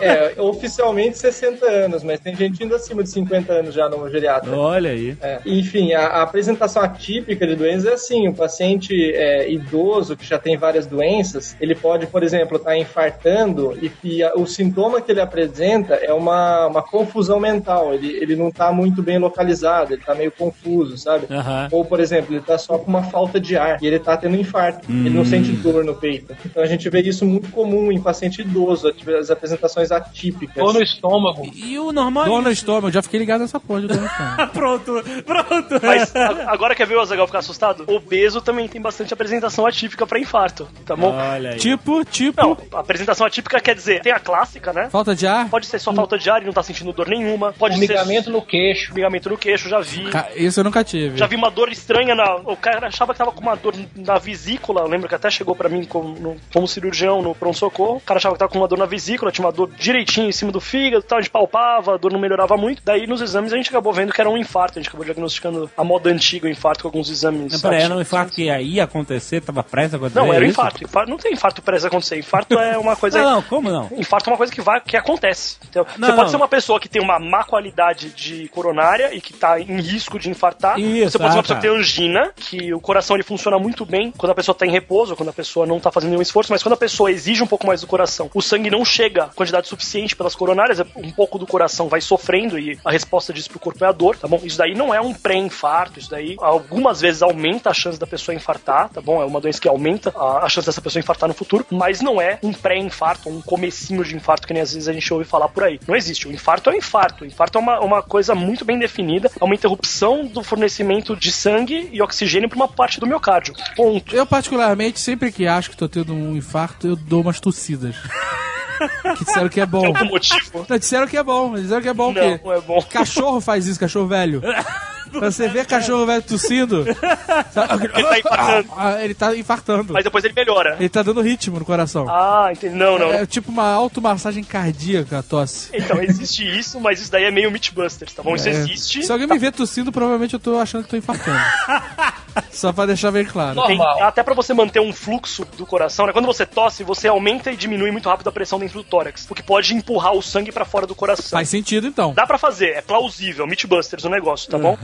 É plausível. Se você estiver infartando e você não tiver nenhuma outra opção, Não, mas peraí, por que inf- não? Vai te- não vai te matar mais do que infarto. O infarto não é teu coração parar de bater. É, são coisas diferentes. Pode, uma coisa pode resultar na outra, mas uma coisa não é outra. Se você estiver tendo uma parada cardíaca, você tossir pode fazer seu coração bater mais algumas vezes enquanto você estiver tossindo. Só que geralmente você tá mais do que algumas tossidas de distância do socorro. Mas você pode tossir pra caralho. Você vai tossir pra caralho por 40 minutos até chegar no hospital no trânsito em São Paulo. É? Você pode tossir até pedir ajuda, por exemplo. Como? Oh, oh, o cara vai, vai lá e faz Heimlich. Você acha que tá engasgado? Ah, tu, tu, tu, tu chega e tosse e cai morto na frente dele. Ele vai, ele vai te ajudar, eu espero. Tudo Né? bem. Numa situação extrema, sei lá, você tá dentro de uma sala e você teve uma dor absurda no coração, teu coração parou, você tossiu, até você sair da sala e encontrar uma outra pessoa Se eu que vai... tiver, se eu tiver uma dor absurda no coração, coisa que eu nunca tive, a crise de ansiedade vai ter tão forte que eu não vou conseguir tossir nem fazer nada. Geralmente gritar é uma boa ideia nessas horas, mais do que tentar sair tossindo e andando. Olha aí, ah, assim, gritando? É, grita por socorro. Você Grita, tô, tô morrendo, tô morrendo, É, tipo você isso. grita por socorro. É melhor do que você sair tossindo e procurando alguém pelo corredor. Oh, desculpa, dona fulana. A senhora tem como me levar pro hospital? Que eu tô tendo uma parada cardíaca. Não funciona assim. O fluxo que você vai ter, se tiver, é muito pequeno. Não é suficiente pra você conseguir caminhar ou pra você poder fazer alguma coisa desse tipo. Existe uma base científica científica que pode sustentar isso, mas não é real, não é aplicável, tá bom? Não adianta tossir, não. Eu vou continuar tossindo. Aliás, nesses atendimentos, o treinamento de atendimento básico, é, mesmo para leigos, o primeiro passo é chamar ajuda. Chamar ajuda. Você chama ajuda de outras pessoas. Você sozinho, mesmo médico, você não faz nada. Entendeu? Mesmo dentro do hospital, ah, parou o paciente que tava dentro da enfermaria, tem uma parada cardíaca. Você chama ajuda. Você vai socorrer o paciente, mas a primeira coisa é você chamar uma ajuda, entendeu? Você confirma, às vezes, ver, ver ouvir e sentir, ver se a pessoa parou mesmo tudo mais. Só que nos primeiros passos é você conseguir alguém pra te ajudar, porque sozinho você não vai fazer muito milagre, não. Igual esses médicos de novela. Eu não sei Ah. como é que o pessoal faz. O, o cara passa mal, gravíssimo em casa, chama o médico, o médico tá lá em 15 minutos, não pede um exame, nada e, e vai embora, tá tudo bem. Movimento salvador, né? Às Eu vezes queria saber fazer essas coisas. tá? Esses programas médicos tipo ER, House, isso faz sentido, algum sentido? Ou antigamente não fazia muito e agora tá fazendo um pouco mais, tem um pouco mais de consultoria, o cacete? Esses dois programas, eles sempre tiveram uma boa consultoria médica, assim. Então, na maioria dos casos, eles estão corretos. Agora, o que acontece muito nesses programas, né, de, de, de televisão é, é a dramatização da cena, né? E mesmo do caso clínico, né? Você pega um caso que ele é possível, porém totalmente implausível de acontecer na prática, né? E o- os movimentos, as manobras, as medicações, elas todas acontecem de uma maneira absurdamente dramática. Coloca na veia, pega a veia, pá, um abriu, pum, um, dois, três, o paciente, pum, melhorou, entendeu? Ou de outra maneira, o paciente está conversando ali, pá, pum, dois segundos, aí, pum, o mundo caiu e tá no É existe- existem poucas situações na, na prática médica que você faz uma- alguma coisa com o paciente, você conta até 5 e ele tá ótimo. Até, até existe, mas é muito incomum. E nesses programas isso é super comum. Eles tentam transformar qual- qualquer toda doença numa. Milagre. Um tratamento é instantâneo. Mas o maior problema dos programas mais atuais, do House principalmente, é que ele é plausível na parte do conhecimento técnico. Então as doenças realmente têm essas apresentações, os exames que poderiam dar essas alterações são esses mesmos. tudo. Só que o jeito que é lidado com o paciente é completamente incoerente. Né? Um atendimento médico não é feito desse jeito. Você não chega para um paciente, primeira coisa que o House nem fala com o paciente, só fala com o paciente na hora que realmente vai acabar o episódio, né? Ele primeiro faz exame e depois ele pergunta pro paciente se ele comeu alguma coisa diferente, por exemplo, se ele, se ele viajou. Não, não funciona assim, né? Olha, o senhor entra no meu consultório, olha, faz o seguinte, faz uma ressonância de corpo inteiro. Ah, não deu nada. O senhor tossiu ontem? Ah, o senhor É, tossiu. exato. Não, peraí, né, cara? Primeiro você faz o- a anamnese, faz o exame clínico, depois, se você tiver hipóteses formuladas, você vai começar a, a pedir alguns exames que talvez sejam necessários pra confirmar ou descartar. Mas o jeito que a medicina é feita no House é muito maluco, né? A, ciência não tá errada, mas o jeito que é feito tá muito maluco, Uhum. muito errado. E no Grey's Anatomy? No Grey's Anatomy, A gente não transa o dia inteiro no hospital. Ah, isso que eu ia perguntar. Aproveitando você falando de estômago e tal, você- só uma curiosidade. Você tá meio, meio fudido, comeu demais, ah, tá, você vai tomar um sal de frutas, aí você, ó, que alívio. Boa pergunta, que o sal de O que frutas que é o ele é uma frutas? magia. Qual é a né? magia da parada aí do sal de O frutas? sal de frutas, geralmente, ou ele é um ácido fraco, né? Ou ele, eles dão álcool ali também. Às vezes o pessoal toma leite de magnésio, alguma coisa do tipo, pra melhorar a azia. Ele diminui rapidamente a acidez do seu estômago. Não, não, mas tem, olha só, tem o sal de frutas que você tem que tomar enquanto tá fervilhando lá. Não, mas eu já vi que você tem que esperar parar de. É? É. Sério? Tava escrito assim: espere terminar a, a- a- Como é que é o nome? Sempre tomo quando tá na, na loucura. Então, eu também me ensinaram nisso, sabe? Você E bota- aí, dá uma estufada e tu passa a rotar pra caralho. E aí, cara, é uma sensação de bem-estar inacreditável. Exatamente. Cara, há quem diga que o sal de frutas ele dá uma piorada quando você arrota, você melhora e tem aquela falsa sensação de melhora, sabe? É o bode, é o bode. Eliminar exato. gases geralmente melhora sintoma. Isso a gente tá falando de uma maneira genérica. é, mas eu quero melhorar sintoma, o resto que se Não, foda. tudo bem. Mas eu já vi gente que tinha tumor no cérebro, mas quando arrotava falava que melhorava um pouquinho a sensação de pressão dentro da cabeça, a sensação de latejamento. Caraca, sério? É, tem de tudo. É, tem, tem uma, existe uma relação também, né? Do, do- Meu Deus. da pressão dentro da cabeça com a pressão dentro do abdômen. Não vamos entrar nisso daí, que é muito complexo pra ficar discutindo. Mas o sal de frutas ele faz basicamente isso. Ele é um antiácido, né? Ele vai diminuir o poder do ácido do teu estômago, tá? É, isso às vezes atrasa um pouco o esvaziamento do estômago, ou seja, você fica com o estômago cheio durante mais tempo, mas você tem aquela sensação de alívio de arrotar, né? A eructação, o arroto, ele gera uma sensação de alívio pra gente. Pois é, e é um arroto que o próprio sal de fruta provocou, entendeu? Sim. Olha só, na minha cabeça de ignorante coerente, É. eu tomava o sal de fruta, ele dava uma anarquizada, sabe? Quebrava uma galera na porrada, e o arroto é tipo quando ele dá aquela esticada nas costas, sabe? Van Damme mandando ver no, no, no, no hot dog, no quinto hot dog. Entendi. Você achou que você tava tomando diabo verde, que você ia tomar e ia... Tipo isso mesmo. Isso, nunca tome diabo verde, primeira dica pra quem tá Nunca tome diabo verde, não é bonito, tá bom? Por mais que você ache que você não merece mais viver, não faça isso. Não é um jeito legal de você se matar, tá bom? Mas tomar sal de frutas não desfaz a comida, não dissolve a comida. Ele faz só isso mesmo, ele diminui um pouco as vezes seu estômago, não muito, e ele faz você arrotar, né? Ele dá aquela distensãozinha, porque ele aumentou o volume, ele soltou um gás, né? Dentro do seu estômago. Depois, quando você libera esse gás, você arrota, e daí seu estômago que tava esticadinho um pouco mais do que tava com a comida, ele volta pra tá só do jeito que ele tava com a comida. É bem isso mesmo, é bem isso mesmo. Tu Entendeu? toma e tu, caralho, agora vai fuder tudo aí. Demora um pouquinho, depois ele volta É. Uh, caralho, tô bem melhor, vou dormir. Eu vou deitar. Sabe na areia. Ele fala, doutor, eu tenho um refluxo, eu faço de tudo, não melhora. Já fiz de tudo. O cara comendo chocolate e tomando Coca-Cola na escola. Já fiz de tudo, não melhora. Não melhora. Ketchup, é isso.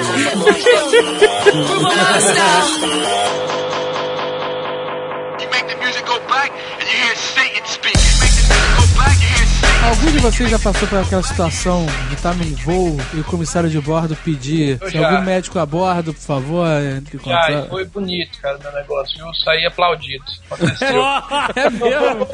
Ô, louco. Não, foi bonito, cara. Tava lá e tinha uma senhora que tava com uma dor forte no peito, dor típica mesmo, dor em região precodial, a dor ia pro braço. Ela já tinha feito cirurgia já, né, de revascularização miocárdica. Tava lá com crise de angina brava, podia até estar infartando, né? E aí falaram tem algum médico e eu tinha acabado de me formar, né? Aí eu fiquei quieto, falei que fiquei, fiquei esperando pra levantar um velhão lá, algum Um super-herói levantando. Pra um cirurgião cardíaco ali no meio. Ah, eu sou cirurgião cardíaco, Eu sério. peguei o médico, aí eu peguei e fiquei com vergonha, né? Se ela perguntasse várias vezes e eu fosse eu levantei. Aí fui lá olhar, eu não tinha nada, né? Não tinha um estetoscópio, não tinha aparelho de pressão, não tinha nada. Pedi pra galera afastar, né? Todo mundo. Fiz a meia dúzia de perguntas pra senhora lá, pus ela deitada. Pelo visto, tu não ganhou uma maletinha, né? Não, eu ando com isso no, no avião, né? Você acha que a gente vai, no- vai na padaria com a maletinha? Tem que ir, porra. Deveria. Aí eu levo o celular pra tudo que é lado. E aí a melhor parte foi eu. A mulher me deu aquele fonezinho, né? Que eles falam. E eu fui perguntando, ó, gente, quem tiver aí, ó, remédio pro coração, AS, remédio pra dormir, remédio de pressão, vamos todo mundo colocar na cestinha aqui da comissária. E o pessoal foi colocando AS, remédio pra pressão captopril, propanolol, apareceu diazepam. E foi o diabo lá, aparecendo de, de- de remédio e tal. Pareceu de tudo aqui, tava carregado. Outro, Não, tinha um hospital inteiro dentro daquele avião ali, assim, de repente. E aí eu dei lá o Isordil pra, pra ela, um Captopril, um AS, um remédio pra pressão, dei um remedinho pra ela acalmar, um ansiolítico. Mandou E ver. a mulherzinha ficou tranquila, ela melhorou assim bem, sabe? Passou uns meia hora, ela tava tranquila. E aí, quando a gente desceu, o avião pousou, já tava ambulância lá, já tinha feito contato, né? Aham. A base tava ambulância esperando e tal, e entrou lá bombeiro, o pessoal lá tudo entrou lá já pra pegar a mulher, pegou e saiu. Quando ela saiu, o povo levantou, "Ei!" E aquele negócio batendo palma, sabe? um negócio bacana, sabe? Foi um negócio bacana. É, eu perguntei porque, assim, nos dois voos que a gente fez pra Nova Zelândia, pediram médico. E eu falei, caralho, meu irmão, nem vai pedir médico pra você num voo de 13 horas. Você tá muito fudido, né, cara? Pra ficar 13 horas, ou a diferença, mas é um voo muito longo, né? Você vai ficar um tempão aguardando o cuidado médico secundário, né? Porque aquele inicial ali de primeiro socorro é só pra te segurar a onda, né? E na volta, no voo de volta, pediram médico e o médico pediu lá um remédio, eu esqueci o nome, mas era um. Analgésico forte. Analgésimo Power. E o Guga, que tava com a gente, o Guga Mafra, ele tinha, cara. Salvou o cara. Salvou o maluco, porque o cara Apareceu falou que. Tramal, apareceu tudo lá. Ele falou que o paciente tava. O cara que tava passando mal devia estar com alguma crise renal, alguma coisa assim. O Guga leva por causa disso. Mas tava pedindo pra pular do avião de dor, cara. E aí o cara deu o remédio lá com mais um, um negócio pra ele não vomitar, porque o remédio era muito forte. E aí o cara segurou a onda. Mas, e, puta, eu fico imaginando, é sinistro, né, cara? E realmente, você tá limitadíssimo, né? Aos recursos que você tem ali. Sabe? É complicado. Claro. Dá caneta bic e um machado, né? Todo avião tem um machado, você sabe disso, né? Tem uma Tem. machadinha. Mas eles não têm um kit médico no avião? Eu acho que Cara, não. esse meu não tinha não, viu? Primeira companhia aérea, só pra eu saber, e nunca voar nela? Eu gosto de separar as doenças em três categorias maiores, né? As doenças que você. que é uma enorme categoria. As doenças que você não precisa fazer nada. Que a pessoa vai acabar melhorando sozinha. Você pode tomar remédio, pode não tomar, basicamente a pessoa vai melhorar sozinha. É, essas são as doenças que a homeopatia cura, né? Que a, acupuntura cura, né? Isso.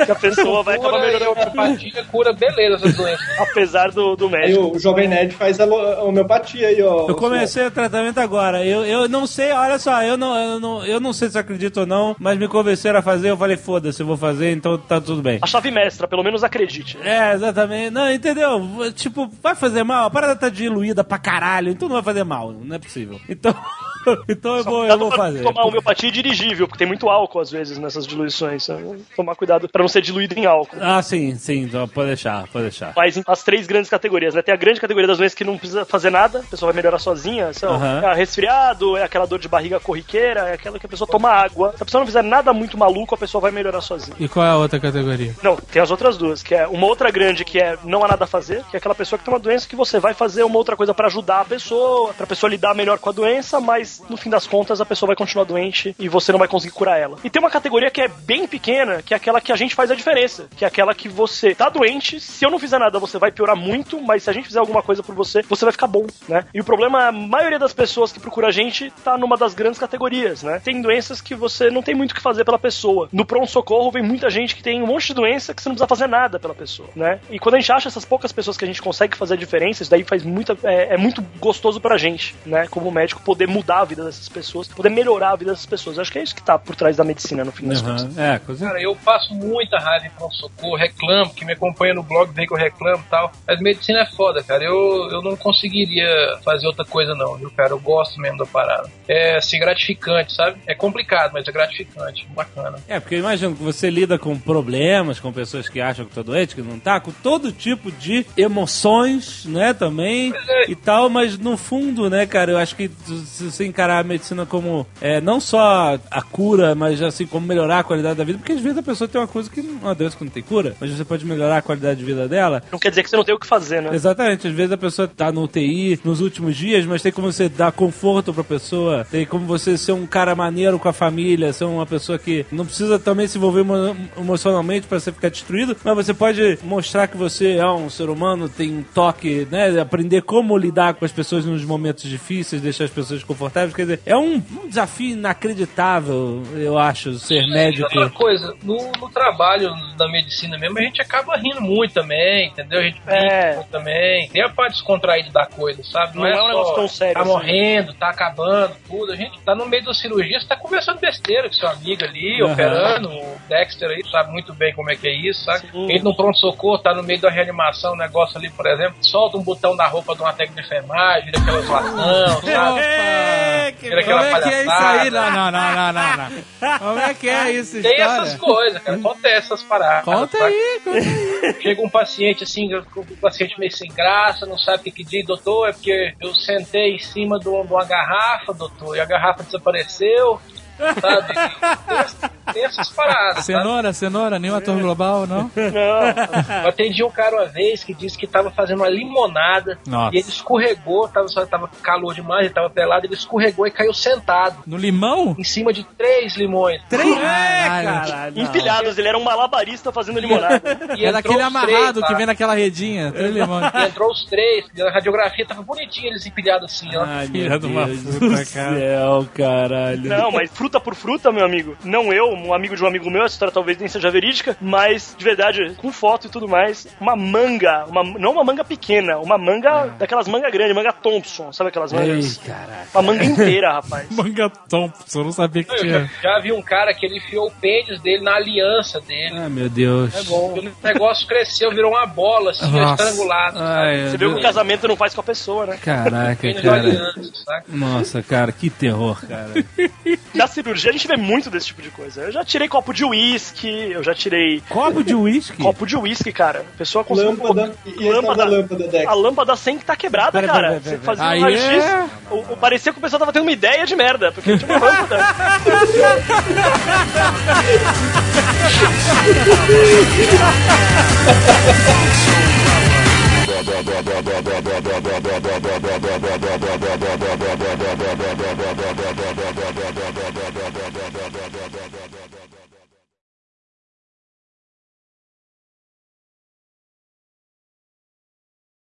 Mas sério mesmo, gripe, é só água que eu tenho que tomar mais nada?